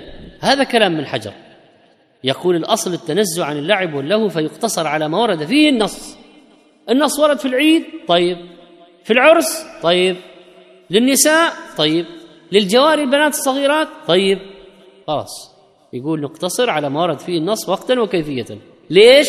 تقليلا لمخالفة الأصل لأنك أنت الآن ستخرجه من الأصل وهو المنع. والضرب الدف هل هو خاص بالنساء أم يجوز للرجال؟ الحقيقة أنه يوجد هناك من أجازه للرجال. يعني ضرب الدف فين؟ في مثل الأعراس مثلا. لكن الأصل أنه من أعمال النساء. والنبي عليه الصلاة والسلام منع من تشبه الرجال بالنساء. ولذلك ذهب إلى الاقتصار على ضرب الدف للنساء الحنفية واختاره حافظ بن حجر وشيخ الإسلام بن تيمية وابن قدامة. قال الحافظ رحمه الله في فتح الباري والأحاديث القوية فيها الإذن في ذلك للنساء فلا يلتحق بهن الرجال لعموم النهي عن التشبه بهن. يعني عدم جواز تشبه النساء بالرجال. طبعا الدف الذي هو مثل مثل أداة النخل نخل الطحين الغربال. أما الطبل والدربكة والدرمز هذه شيء آخر أصلا هذه محرمة أصلا ما ما فيها كلام. طيب نأتي الآن إلى النوع الخامس من النشيد. وهو النشيد مع المؤثرات الصوتية. المؤثرات الصوتية من أشهر أجهزتها ال sampler. ال sampler ما هو؟ ال sampler عبارة عن جهاز تخزين للأصوات كأنه مسجل ثم تستخرج منه حسب الطلب. وهذا ال sampler فيه تراكات track 1 track 2 track 3 track 4 track 5 وهكذا. ويستطيع جهاز ال sampler خلط الأصوات المسجلة في هذه المسارات. فلو سجلنا صوتا في مسار رقم واحد track 1 سجلنا صوتا في مسار رقم اثنين track 2 سجلنا صوتا في مسار رقم ثلاثة مثلا. يستطيع جهاز ال sampler أن يمزج هذه الأصوات ليخرجها بصوت واحد. ما يسمى بالصوت الموسيقي الذي هو اللذيذ المطرب. يعرف باللغة الإنجليزية بلفظة هارموني. خلاص إذا سمعت كلمة هارموني يعني هذا صوت موسيقي. والصوت الموسيقي الذي يؤدي إلى النشوة واللذة والطرب. يعني الصوت الموسيقي الفرق بينه وبين الصوت العادي أن الصوت الموسيقي يوقع في النفس ويسبب ويبعث لذة ونشوة وطربا. يقول بعض أهل الخبرة أن الهارموني هذه ما تأتي إلا من نتيجة مزج بين ثلاث تراكات فصاعدا. يعني track 1 هذا صوت واحد ما يحدث صوتا موسيقيا. track 1 track 2 امزج بين مسارين ما يحدث صوتا موسيقيا. لكن لما تنتقل ثلاثة أربعة خمسة يحدث. ومما يؤثر في الموضوع الصوت المسجل الأصلي كيف هو؟ لأنه قد يسجل بصوت يعني فيه دقة أو فيه شيء عالي المواصفات فيكفي مزج ثلاث مسارات لتعطيك صوتا موسيقيا. أحيانا يكون مستوى أقل فما تعطيك الهارموني هذه إلا مزج أربع تراكات فأكثر. وال sampler هذا قد يدخل فيه أصوات بشرية وقد يدخل فيه أصوات موسيقية. فإذا وضعنا في track 1 صوت موسيقي فهذا حرام حتى بال track 1 فقط. يعني لوحده لو أعدته وشغلته أصلا لا يجوز. لكن الأصوات البشرية إذا وضعت في المسارات هذه يمكن أن تحدث صوتا موسيقيا بالذات إذا مزجنا ثلاث مسارات فصاعدا. لكي يكون هناك مزيد من التحكم في ال sampler جعلوا جهازا آخر مثل keyboard يشبه البيانو ملحقا به فيه فلاتر plug-ins لأجل أن يكون المزج الصوتي أدق. طبعا المزج الصوتي ما يلزم له sampler ممكن واحد يمزج الأصوات في برنامج كمبيوتر. ممكن. طبعا مزج الأصوات يعني أنواع وهذا شيء يعرفه أهل الخبرة. في أشياء يمكن أن تنتج تغيير للصوت وتلاعب به وفي مزج الاصوات الذي يحدث الموسيقى. فالآن مثلا برامج الأوديو فيها ما يسمى بالبتش التلاعب بالطبقة الصوتية. ممكن تدخل صوت رجل طيب ثم تلعب بالأزرار فوق تحت يمين يسار. مكتوب هذا صوت بوي جيرل كبير صغير. فيمكن أن تدخل صوت رجل غليظ الصوت. لتخرج في النهاية يخرج صوت بنت مراهقة. فيه في أجهزة تأخذ البصمة الصوتية لشخص وتسجل كلاما لشخص آخر ويخرج بالبصمة الأولى وهذا هو عملية تزوير الصوت فكأن فلان الذي قاله ولم يقله. الأجهزة تطورت ولذلك القضاة لا يعتبرون الصوت المسجل والتصوير دائما دليلا وبينة قاطعة ليش؟ لأنه قابلة للتزوير. أنا ممكن أخذ بصمة صوتك سجلها. ثم أجيب كلام أسجله أنا وأطلعها بصمة صوتك. أنت الذي قلته وأنت ما قلته. طيب نرجع إلى موضوعنا. المؤثرات الصوتية الموجودة في الأناشيد يؤدي المنشد النشيد بصوته الطبيعي ويعمل طبقات مختلفة. ثم تدخل عملية التأليف والتناغم ومزج التراكات أو المسارات لإنتاج المؤثر الصوتي. المؤثر الصوتي هذا كما قلنا قد يكون في النهاية صوتا موسيقيا. وكلمة هارموني تعني أصلا التجانس والتناغم وهو علم قائم على أسس آه، لتوزيع اللحن. وهذه الأصوات يؤتى بها لزيادة نسبة الطرب والانسجام بين اللحن والأداء. فلا شك أنها مصطنعة. قطعا. ويمكن أن تعوض عن صوت غير موجود. يعني أنت مثلا الآن ما عزفت لا ضربت عود ولا طبل ولا كمنجه ولا بيانو ولا جيتار ولا شيء. ثم بالسامبلر عملنا مزيج أدى إلى خلفية تعوض صوت الموسيقى وتشبه جدا صوت الموسيقى وتعطي جو الموسيقى. فيقوم المحترفون من منتجي الأناشيد باستعمال مثل هذا الجهاز وغيره لكي يعطوا الخلفية مع صوت المنشد.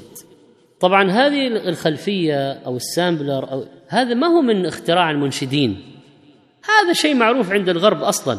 يسمونه electronic music هذا هو الموسيقى الإلكترونية. فاذا الإيقاعات والمؤثرات الصوتية ليست انتاجا اسلاميا. ولا دعويا ولا حديثا بل هو إنتاج غربي الأصل. المؤثرات والإيقاعات هو إنتاج غربي. electronic music جاء في الموسوعة العربية العالمية. الموسيقى الإلكترونية نوع من الموسيقى يتم فيها إنتاج الصوت الكترونيا. يستخدم الملحنون معدات إلكترونية لإنتاج أصوات لها علو وطبقة ولون نغمي مرغوب فيه. ويقومون بتركيب الأصوات على شريط مغناطيسي لإيجاد مؤلف موسيقي. وتعزف الموسيقى من خلال مضخم صوت أو أكثر. ويمكن استخدام الحواسيب المبرمجة خصيصا لهذا الغرض. ويستخدم كثير من المؤلفين الصوتيين آلة مولف الموسيقى الإلكتروني لإيجاد وتجميع الأنواع الكثيرة. هذه البدائل الصوتية الممزوجة قد تخرج من الجهاز قد تكون صوت بشري عادي وقد تكون صوت طبيعة رعد برق صهيل خيل خرير مياه صوت مطر عدو جري صياح مخزنة. في جهاز مخزن لك 250 ألف صوت متنوعة. منها أصوات طبيعية ومنها أصوات في الطبيعة يعني ومنها أصوات بشرية ومنها أصوات موسيقية. الآن الناتج من هذا الجهاز إذا كان هارموني إذا كان صوت موسيقي فإن الناتج حرام مهما كان الأصل. يعني يمكن يجي يقول واحد يا أخ والله ما استعملنا إلا أصوات بشرية. نقول يا أخي الخمر كان عنبا والله ما استعملنا إلا العنب. يعني لو قال لك يا أخي مؤثر الصوتي هذا اللي أنت تسمعه مثل الموسيقى والله العظيم إنه أصلا هو حناجر بشرية. نقول له يا أخي والخمر هذا الذي يشربه الفاسق ليسكر والله العظيم إنه اصله عنب حلال. فأنت الآن يعني إذا أدت آلة المزج بالأصوات البشرية إلى إخراج هارموني اللي هو التأثير الموسيقي فهو حرام ايا ما كان أصله. إيش يعني؟ ولذلك فالتحريم ليس للآلة التحريم للناتج. التحريم ليس للأصل الذي أدخلت فيه التحريم للناتج. والمعازف لا تختص بآلة دون آلة وليس التحريم لآلة بعينها تحريم للناتج. قال ابن عابدين آلة اللهو ليست محرمة لعينها بل لقصد اللهو منها إما من سامعها أو من المشتغل بها. طيب. ولو جانا واحد قال يا أخي هذول الفرقة اللي نحن جايبينهم هذا يطلع صوت طبل بحنجرة البشرية. اسمعوا أنت اسمعوا يطلع لك صوت طبل هذا يطلع لك صوت مزمار. وهذا يطلع لك صوت مثلا جيتار وهذا يطلع لك صوت كذا كمنجه يعني لو واحد قلد وطلع النتيجة ما هي النتيجة؟ هي الصوت الموسيقي الذي يسبب اللذة والنشوة والطرب ولا لا؟ والشرع من قواعده أنه لا يفرق بين المتماثلات. قال ابن القيم رحمه الله فالشريعة لا تفرق بين المتماثلين البتة ولا تسوي بين المختلفين ولا تحرم شيئا لمفسدة وتبيح ما مفسدته مساوية لما حرمته. ولا تبيح شيئا لمصلحة وتحرم ما مصلحته مساوية لما أباحته البتة. ولا يوجد فيما جاء به الرسول صلى الله عليه وسلم شيء من ذلك البتة. بدائع الفوائد. اذا العبرة بالنتيجة. وبعض مهندسي الصوت يتعب حتى يفرق بين المؤثر الصوتي هذا موسيقى ولا أصوات بشرية أصلا وأشياء أخرى أدخلت في الجهاز وخرجت هارموني. موسيقى. وإذا أخذت بعض الأناشيد اللي فيها مؤثرات صوتية وأسمعتها لبعض الشباب الفسقه أنا فعلت هذا بنفسي. أعطاني واحد من الاخوان شريط قال هذا جائز ولا لا؟ في مؤثرات يعني مؤثرات شيء إذا قلت اللذة والنشوة والطرب فأعطيته لشاب يسمع موسيقى. يعني ما هو متدين ولا ملتزم ولا قلت له بالله اسمع لي هذا في موسيقى ولا لا؟ فسمع. بعدين قال والله إذا أنت بتجوز لي هذا أنا مستعد أترك لك المغني الفلاني والمغنية الفلانية هذا يكفينا ويزيد هذا أصلا تعوي. كل شيء خلاص ما نحتاج المغنين والمغنية. فإذا واضح الأثر واضح العوض عن المحرم بمحرم آخر. واضح. ثالثا العبرة بمآلات الأمور. صح بدأنا بصوت آدمي لكن انتهينا بماذا؟ بدأنا جبنا يلا مكبر مسجد يلا ضربنا عليه طق طق طق.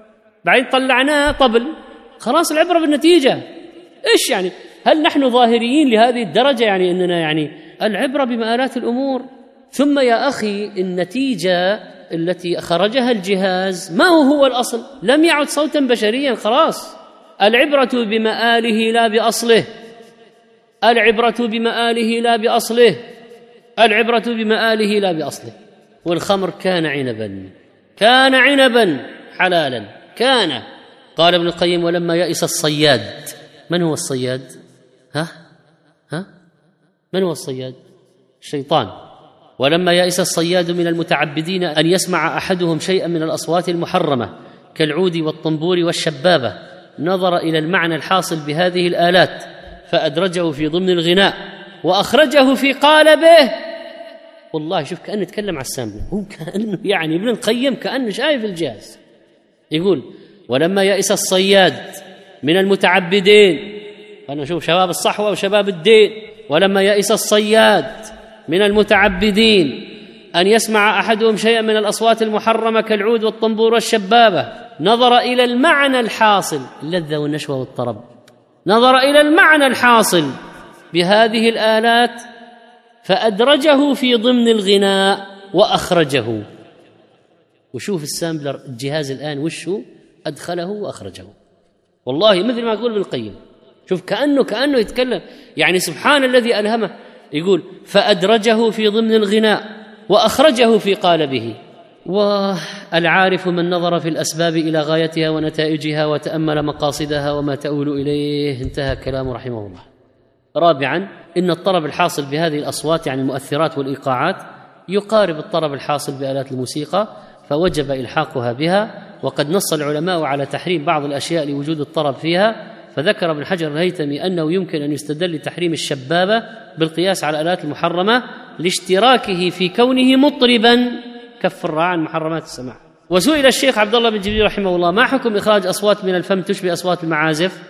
فقال نرى أنه يحرم لأنه يقوم مقام آلات له وهي آلات محرمة تصد عن ذكر الله ومقام مقامها فهو محرم.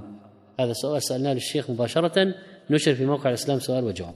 وكذلك مشايخنا الشيخ صالح بن فوزان الفوزان الشيخ عبد الرحمن الناصر البراك على هذا. طيب الأصوات البشرية التي لا تعطي صوتا يشبه الموسيقى. ولا تسبب لا لذة ولا نشوة ولا طرب. هذه إيش؟ تبقى أصوات بشرية جائزة. طيب ما حكم النشيد مع الأصوات الطبيعية؟ مثل صوت مطر صوت رعد فتح أبواب صهيل الخيول. لا شك أن هذه أصوات لا علاقة لها بالموسيقى وبالتالي فلا بأس بالنشيد معها. صوت بشري عادي ما في مؤثرات. مع خرير ماء مع صوت رياح مع صوت حيوانات عصافير بكاء ضحك قذيفة سيارات سقوط أشياء تكسر زجاج. كل ذلك لا حرج فيه. سابعا النشيد الذي تصاحبه الآهات. الآهات أصوات بشرية. يقوم المنشد بتسجيل هذه الآهات ثم تدمج لتصاحب الأنشودة. وقد تكون هذه الآهات في صدارة الأنشودة وقد تكون في خلفيتها. وينبغي قبل الكلام في هذه الآهات من التنبه إلى أمرين. أولا أن الإنشاد الديني عند الكفار والغناء الأوبرالي اللي هو الأوبرا أظهر ما يتميز به الآهات والتأوهات. يعني يا جماعة الآهات مأخوذة من فين؟ في غناء عند الكفار. الغناء الأوبرالي هو أصلا يقوم على الآهات والتأوهات. فإذا لا لمشابهة الكفار. ثانيا إن التكسر في الصوت والميل به إلى التخنث هو حال فساق ولا يجوز أن يفعل الرجل كمثل صوت المرأة. قال في الموسوعة الفقهية ومن التخنث التزي بزي النساء والتشبه بهم في تليين الكلام عن اختيار. يعني يجي واحد يتقصد يلين صوته كصوت المرأة وهو رجل. فإذا وجد في الآهات أحد أمرين التشبه بالكفار بطريقتهم في الآهات أو التخنث الذي فيه تليين الكلام كالنساء فإنه يمنع لوجود المحذور. طيب إذا أدخلت الآهات بأجهزة مزج الصوت وأخرجت صوتا هارمونيا أو موسيقيا. ما هي ما هو الحكم؟ المنع لأنه صار مثلها. طيب إذا صارت الآهات ما فيها صوت موسيقى ولا فيها صوت مثل النساء ولا مشابهة الكفار ولا فيها قد تكون أحيانا مزعجة كذا بس تخرب عليك فهم الكلام. من كثرة الآهات ما عاد تدري ما هو الكلام أصلا. فتكون أمرا متكلفا مكروها. وقد تكون أمرا جائزا. إذا صارت قليلة ما أدري إيش ما فيها مشابهة لأصوات النساء. لأن بعض أهل الفجور يخرجون أصوات الآهات كفعل أهل الفواحش ولذلك ينبغي التدقيق فيها. ثامنا ما حكم الإنشاد بقصد التقرب إلى الله؟ إن أمر النشيد والغناء حتى لو خرج عن الحد المباح إلى حد الله والطرب واستعمال المعازف الممنوعة يبقى معصية لكن الأخطر منه أن تتحول المعصية إلى بدعة. بالتقرب إلى الله بهذا. قال ابن الحاج المالكي بعدما ذكر ما انتهى إليه السوء حال أهل السماع في زمانه ولو وقف الأمر على ما ذكر لرجيت لهم التوبة والإقلاع والإقالة مما وقعوا فيه. لكن البلية العظمى أن كثيرا منهم يتدينون بذلك ويعتقدون به القربة إلى الله عز وجل. سيما إن عملوه بسبب المولد فهو أعظم في الفتنة لأنهم يعتقدون أنهم في أكبر الطاعات وإظهار شعائر الدين. نعوذ بالله من المحن والفتن ومن الابتداع وترك الاتباع. انتهى. اذا يتكلم عن حال بعض الناس الذين يتقربون إلى الله بهذا الغنى في الموالد وغيرها. وعامة أهل العلم من السلف والخلف أن سماع الغناء والنشيد على وجه الطاعة والقربة بدعة محدثة في الدين. إيش يعني بالطاعة والقربة؟ يعني هو الآن يتعب مثل ما نصلي مثل ما يذكر مثل ما يقرأ قرآن كذلك يتقرب إلى الله بهذا كأنه قرآن. قال المحدث أبو العباس القرطبي وأما ما ابتدعه الصوفية في ذلك فمن قبيل ما لا يختلف في تحريمه. وانتهى التواقح بقوم منهم إلى أن جعلوها من باب القرب وصالح الأعمال وأن ذلك يثمر سني الأحوال وهذا على التحقيق من آثار الزندقة. انتهى. قال شيخ الإسلام فيجب الفرق بين السماع الذي يفعله الناس في الأعراس والأفراح ونحو ذلك من العادات. انتبهوا يا إخوان انتبهوا. ابن تيمية يقول فيجب الفرق بين السماع الذي يفعله الناس في الأعراس والأفراح ونحو ذلك من العادات وبين السماع الذي يفعل لصلاح القلوب والتقرب إلى رب السماوات كما أن النصارى يفعلون مثل هذا السماع في كنائسهم على وجه العبادة والطاعة لا على وجه اللهو واللعب. مجموع الفتاوى. خلي الآن موضوع المعازف على جنب. خلي موضوع المعازف على موضوع التغني هذا الغناء والنشيد. النصارى يفعلونه في الكنائس ما هو على وجه اللهو يفعلونه دينا. يعني هو يتقرب إلى الله بانه يغني مع قائد الفرقة في الكنيسة. يعتبروا أنه هذا ترانيم. ترانيم الكنسية هي قربه إلى الله. يتعبدون بها. يرجون الثواب. الصوفية أخذوها منهم نفس العملية. يتقربون إلى الله بالتغني. يعتبر الآن تجلس الآن نسوي فرقة ونغني نرقص نقفز. حسب ما عندهم من الطقوس إنه هذه قربة عبادة الآن تؤجر عليها. أنك بها أفضل من مما كنت قبل أن تفعلها. فهؤلاء ضلال باتفاق المسلمين كما قال ابن تيمية في اتفاق علماء المسلمين ولا يقول أحد من أئمة المسلمين أن اتخاذ هذا دينا وطريقا إلى الله تعالى أمر مباح. بل من جعل هذا دينا وطريقا إلى الله تعالى فهو ضال مفتر مخالف لإجماع المسلمين مجموع الفتاوى. وقال القاضي أبو الطيب الطبري رحمه الله اعتقاد هذه الطائفة مخالف لإجماع المسلمين فإنه ليس فيهم من جعل السماع دينا وطاعة. يعني الآن علماء لما يقول الآن مثلا الحداء النصب مثلا أو هذا اللي أصحاب الأعمال الشاقة يتعاطونه ولا غناء النساء في الأعراس؟ ليس شعيرة تعبدية. مباح. يقتضيه الفرح بالعرس؟ يقتضيه تخفيف الأحمال في تعاطي الأعمال الشاقة؟ يقتضي تخفيف كلال السفر وملالته؟ السلف لو فعلوا ليس على سبيل التقرب شعيرة تعبدية بينما الصوفية يفعلونه على أنه شعيرة تعبد فهو يتقرب إلى الله بالتغني هذا. فكيف إذا صاحبه محرم كشرك في القصيدة أو آلة عزف أو أمرد أمرد بين الرجال يتغنى به؟ ومعروفين بهذا معروفين تركيزهم على قضية غناء المردان في أوساطهم. قال القاضي أبو الطيب الطبري اعتقاد هذه الطائفة مخالف لإجماع المسلمين فإنه ليس فيهم من جعل السماع دينا وطاعة ولا رأى إعلانه في المساجد والجوامع. وحيث كان من البقاع الشريفة والمشاهد الكريمة. انتهى. وقد تطور الحال ببعض الصوفية لدرجة الرقص على النشيد. قال التنيسي كنا عند مالك وأصحابه حوله. فقال رجل من أهل النصيبين يا أبا عبد الله عندنا قوم يقال لهم الصوفية. يأكلون كثيرا ثم يأخذون في القصائد ثم يقومون فيرقصون. فقال مالك أصبيان؟ هم صبيان أولاد صغار؟ قال لا. قال أمجانين هم قال لا هم قوم مشايخ وعقلاء.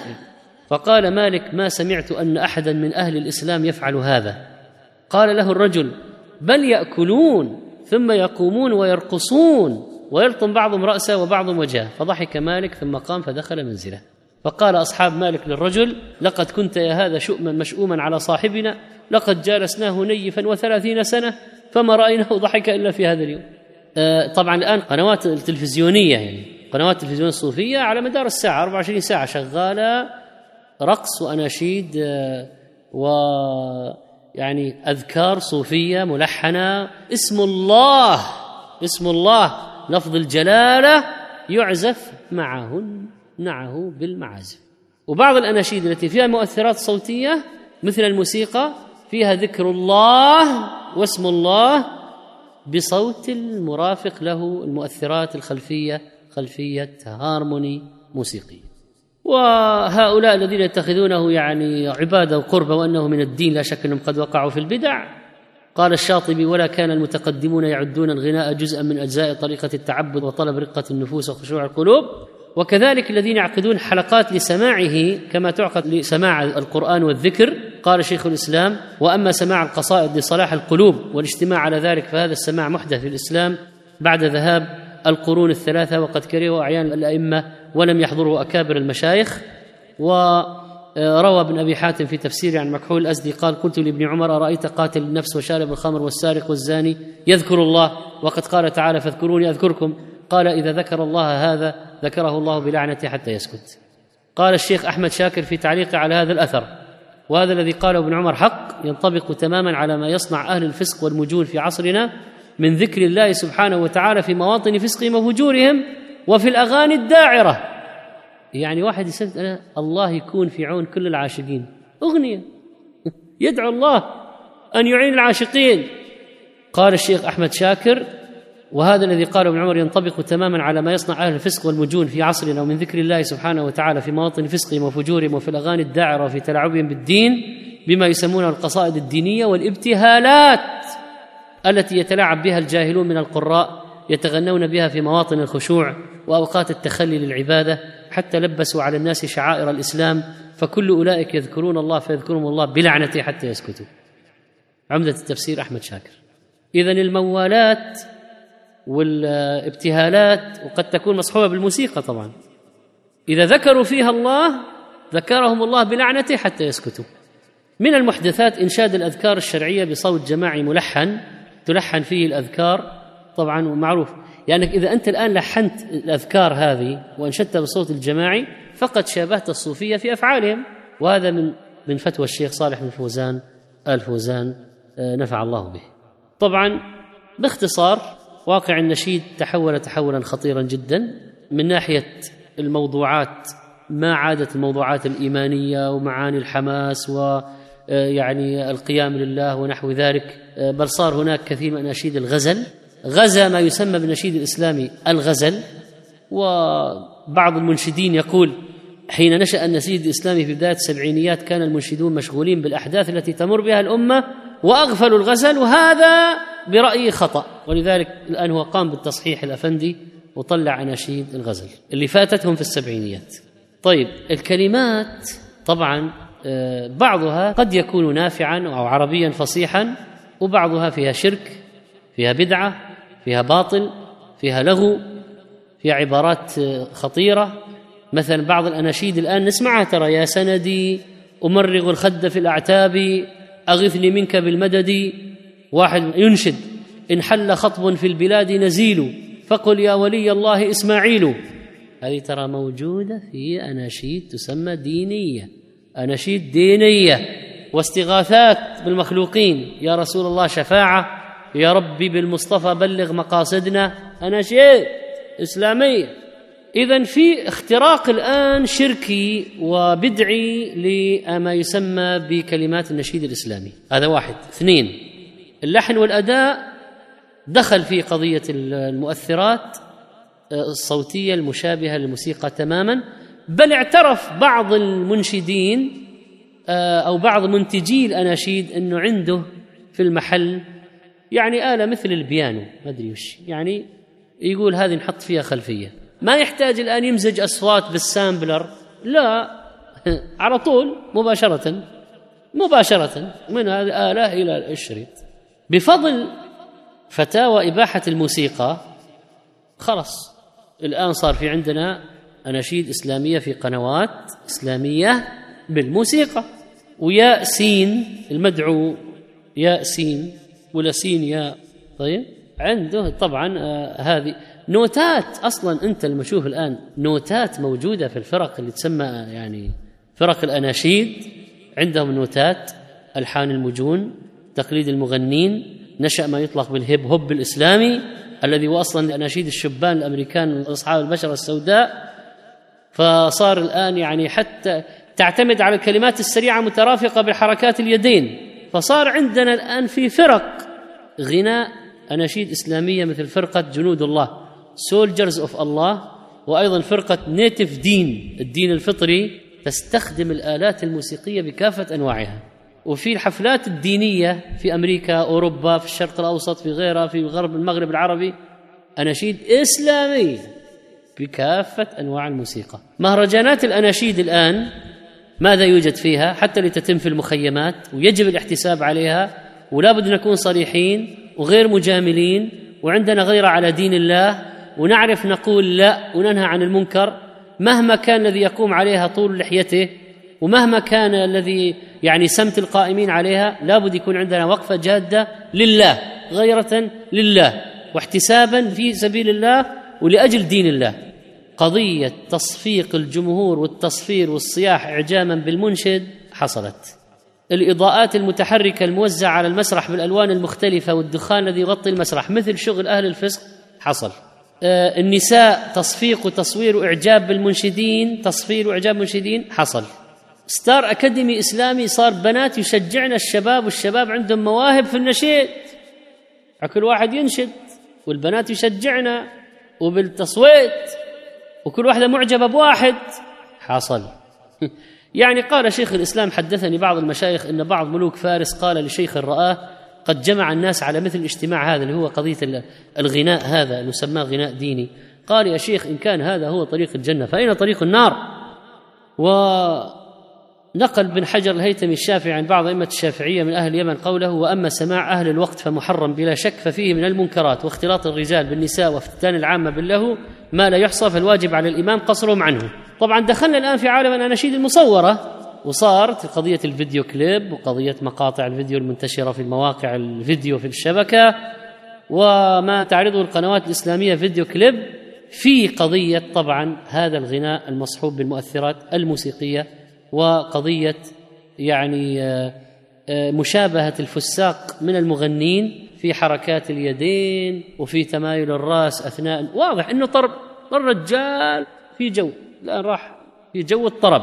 واضح من هز رأسه ويديه أنه عايش في جو طرب. فلا نخدع أنفسنا يقول هذا منشد إسلامي ونشيد إسلامي. يعني سبحان الله حتى هذا يقولوا محمد عبد الوهاب هذا الموسيقار أنكر ظاهرة الفيديو كليب. قال هذه مسيئة للحركة الغنائية.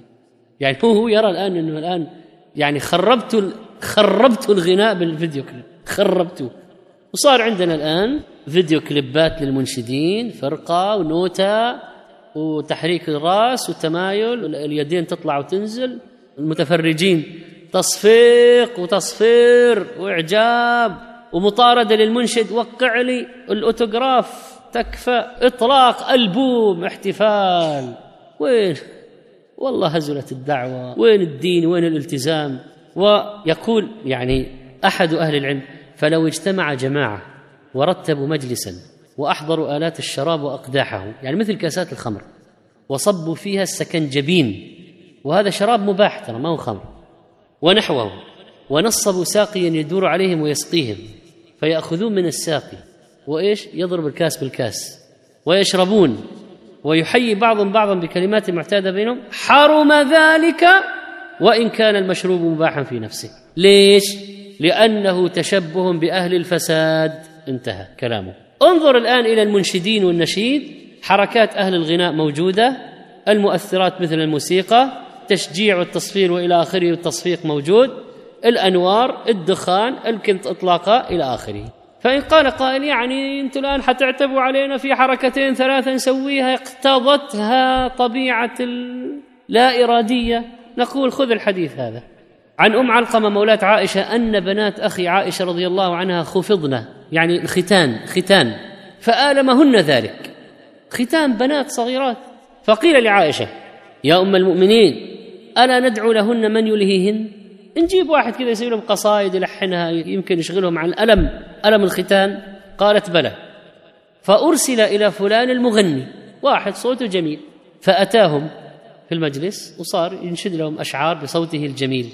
فمرت به عائشة رضي الله عنها في البيت. فرأته يتغنى ويحرك رأسه طربا.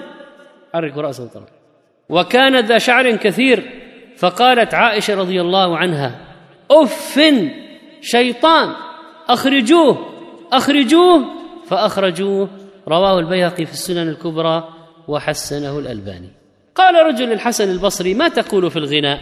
فقال نعم الشيء الغنى توصل به الرحم وينفس به عن المكروب ويفعل فيه المعروف يعني قصد الفلوس الغنى. قال إنما أعني الشدو. قال وما الشدو؟ أتعرف منه شيئا؟ قال نعم. قال فما هو؟ فاندفع الرجل يغني ويلوي شدقيه ومنخريه ويكسر عينيه.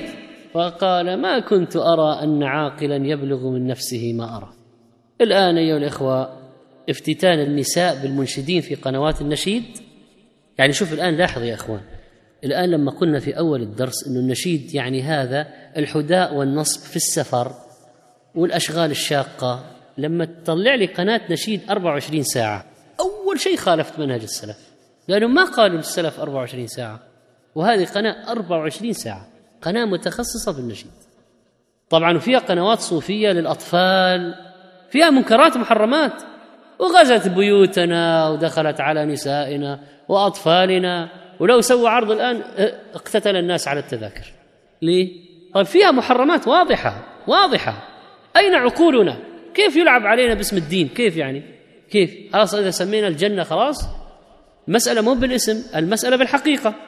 ولو أن شخصا قام بتجربة كتم صوت أحد أناشيد الفيديو كليب التي تسمى إسلامية وشاهد منظر المنشد وحركاته وطريقة التصوير ما يفرق بينه وبين الأغنية اكتم الصوت وشوف.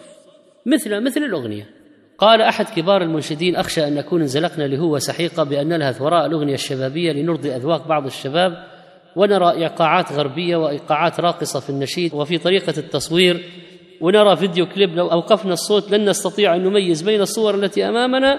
هل هي تخص أناشيد إسلاميين أو أغاني فساق؟ ذكر ابن القيم أن مغنيا عزم على التوبة فقيل له عليك بصحبة الصوفية فإنهم يعملون على الآخرة والزهد في الدنيا. فصحبهم فصاروا يستعملونه في أناشيدهم. صاروا الصوفيه يقول ما دام أنك مغني أصلا على قولة الآن حرام تضيع الموهبة. جابوه حطوه في أناشيدهم. ف لما رأى يعني تمايلهم وطربهم وهذا يعني دخلوا معه في الجو تركهم وقال أنا كنت عمري تائبا ولا أدري. يقول اتضح إني أنا كنت من, زمان أنا كنت تائب وأنا ما أدري. فكيف وقد وصل الأمر ايها الأخوة الاستعانة بعدد من النساء في تصوير فيديو كليبات الأناشيد الإسلامية؟ فتيات بعضهن غير محجبات ووجد في الفيديو كليبات لمس الرجل المرأة وضع خاتم الخطوبة آه، وهذه على أنها أناشيد إسلامية.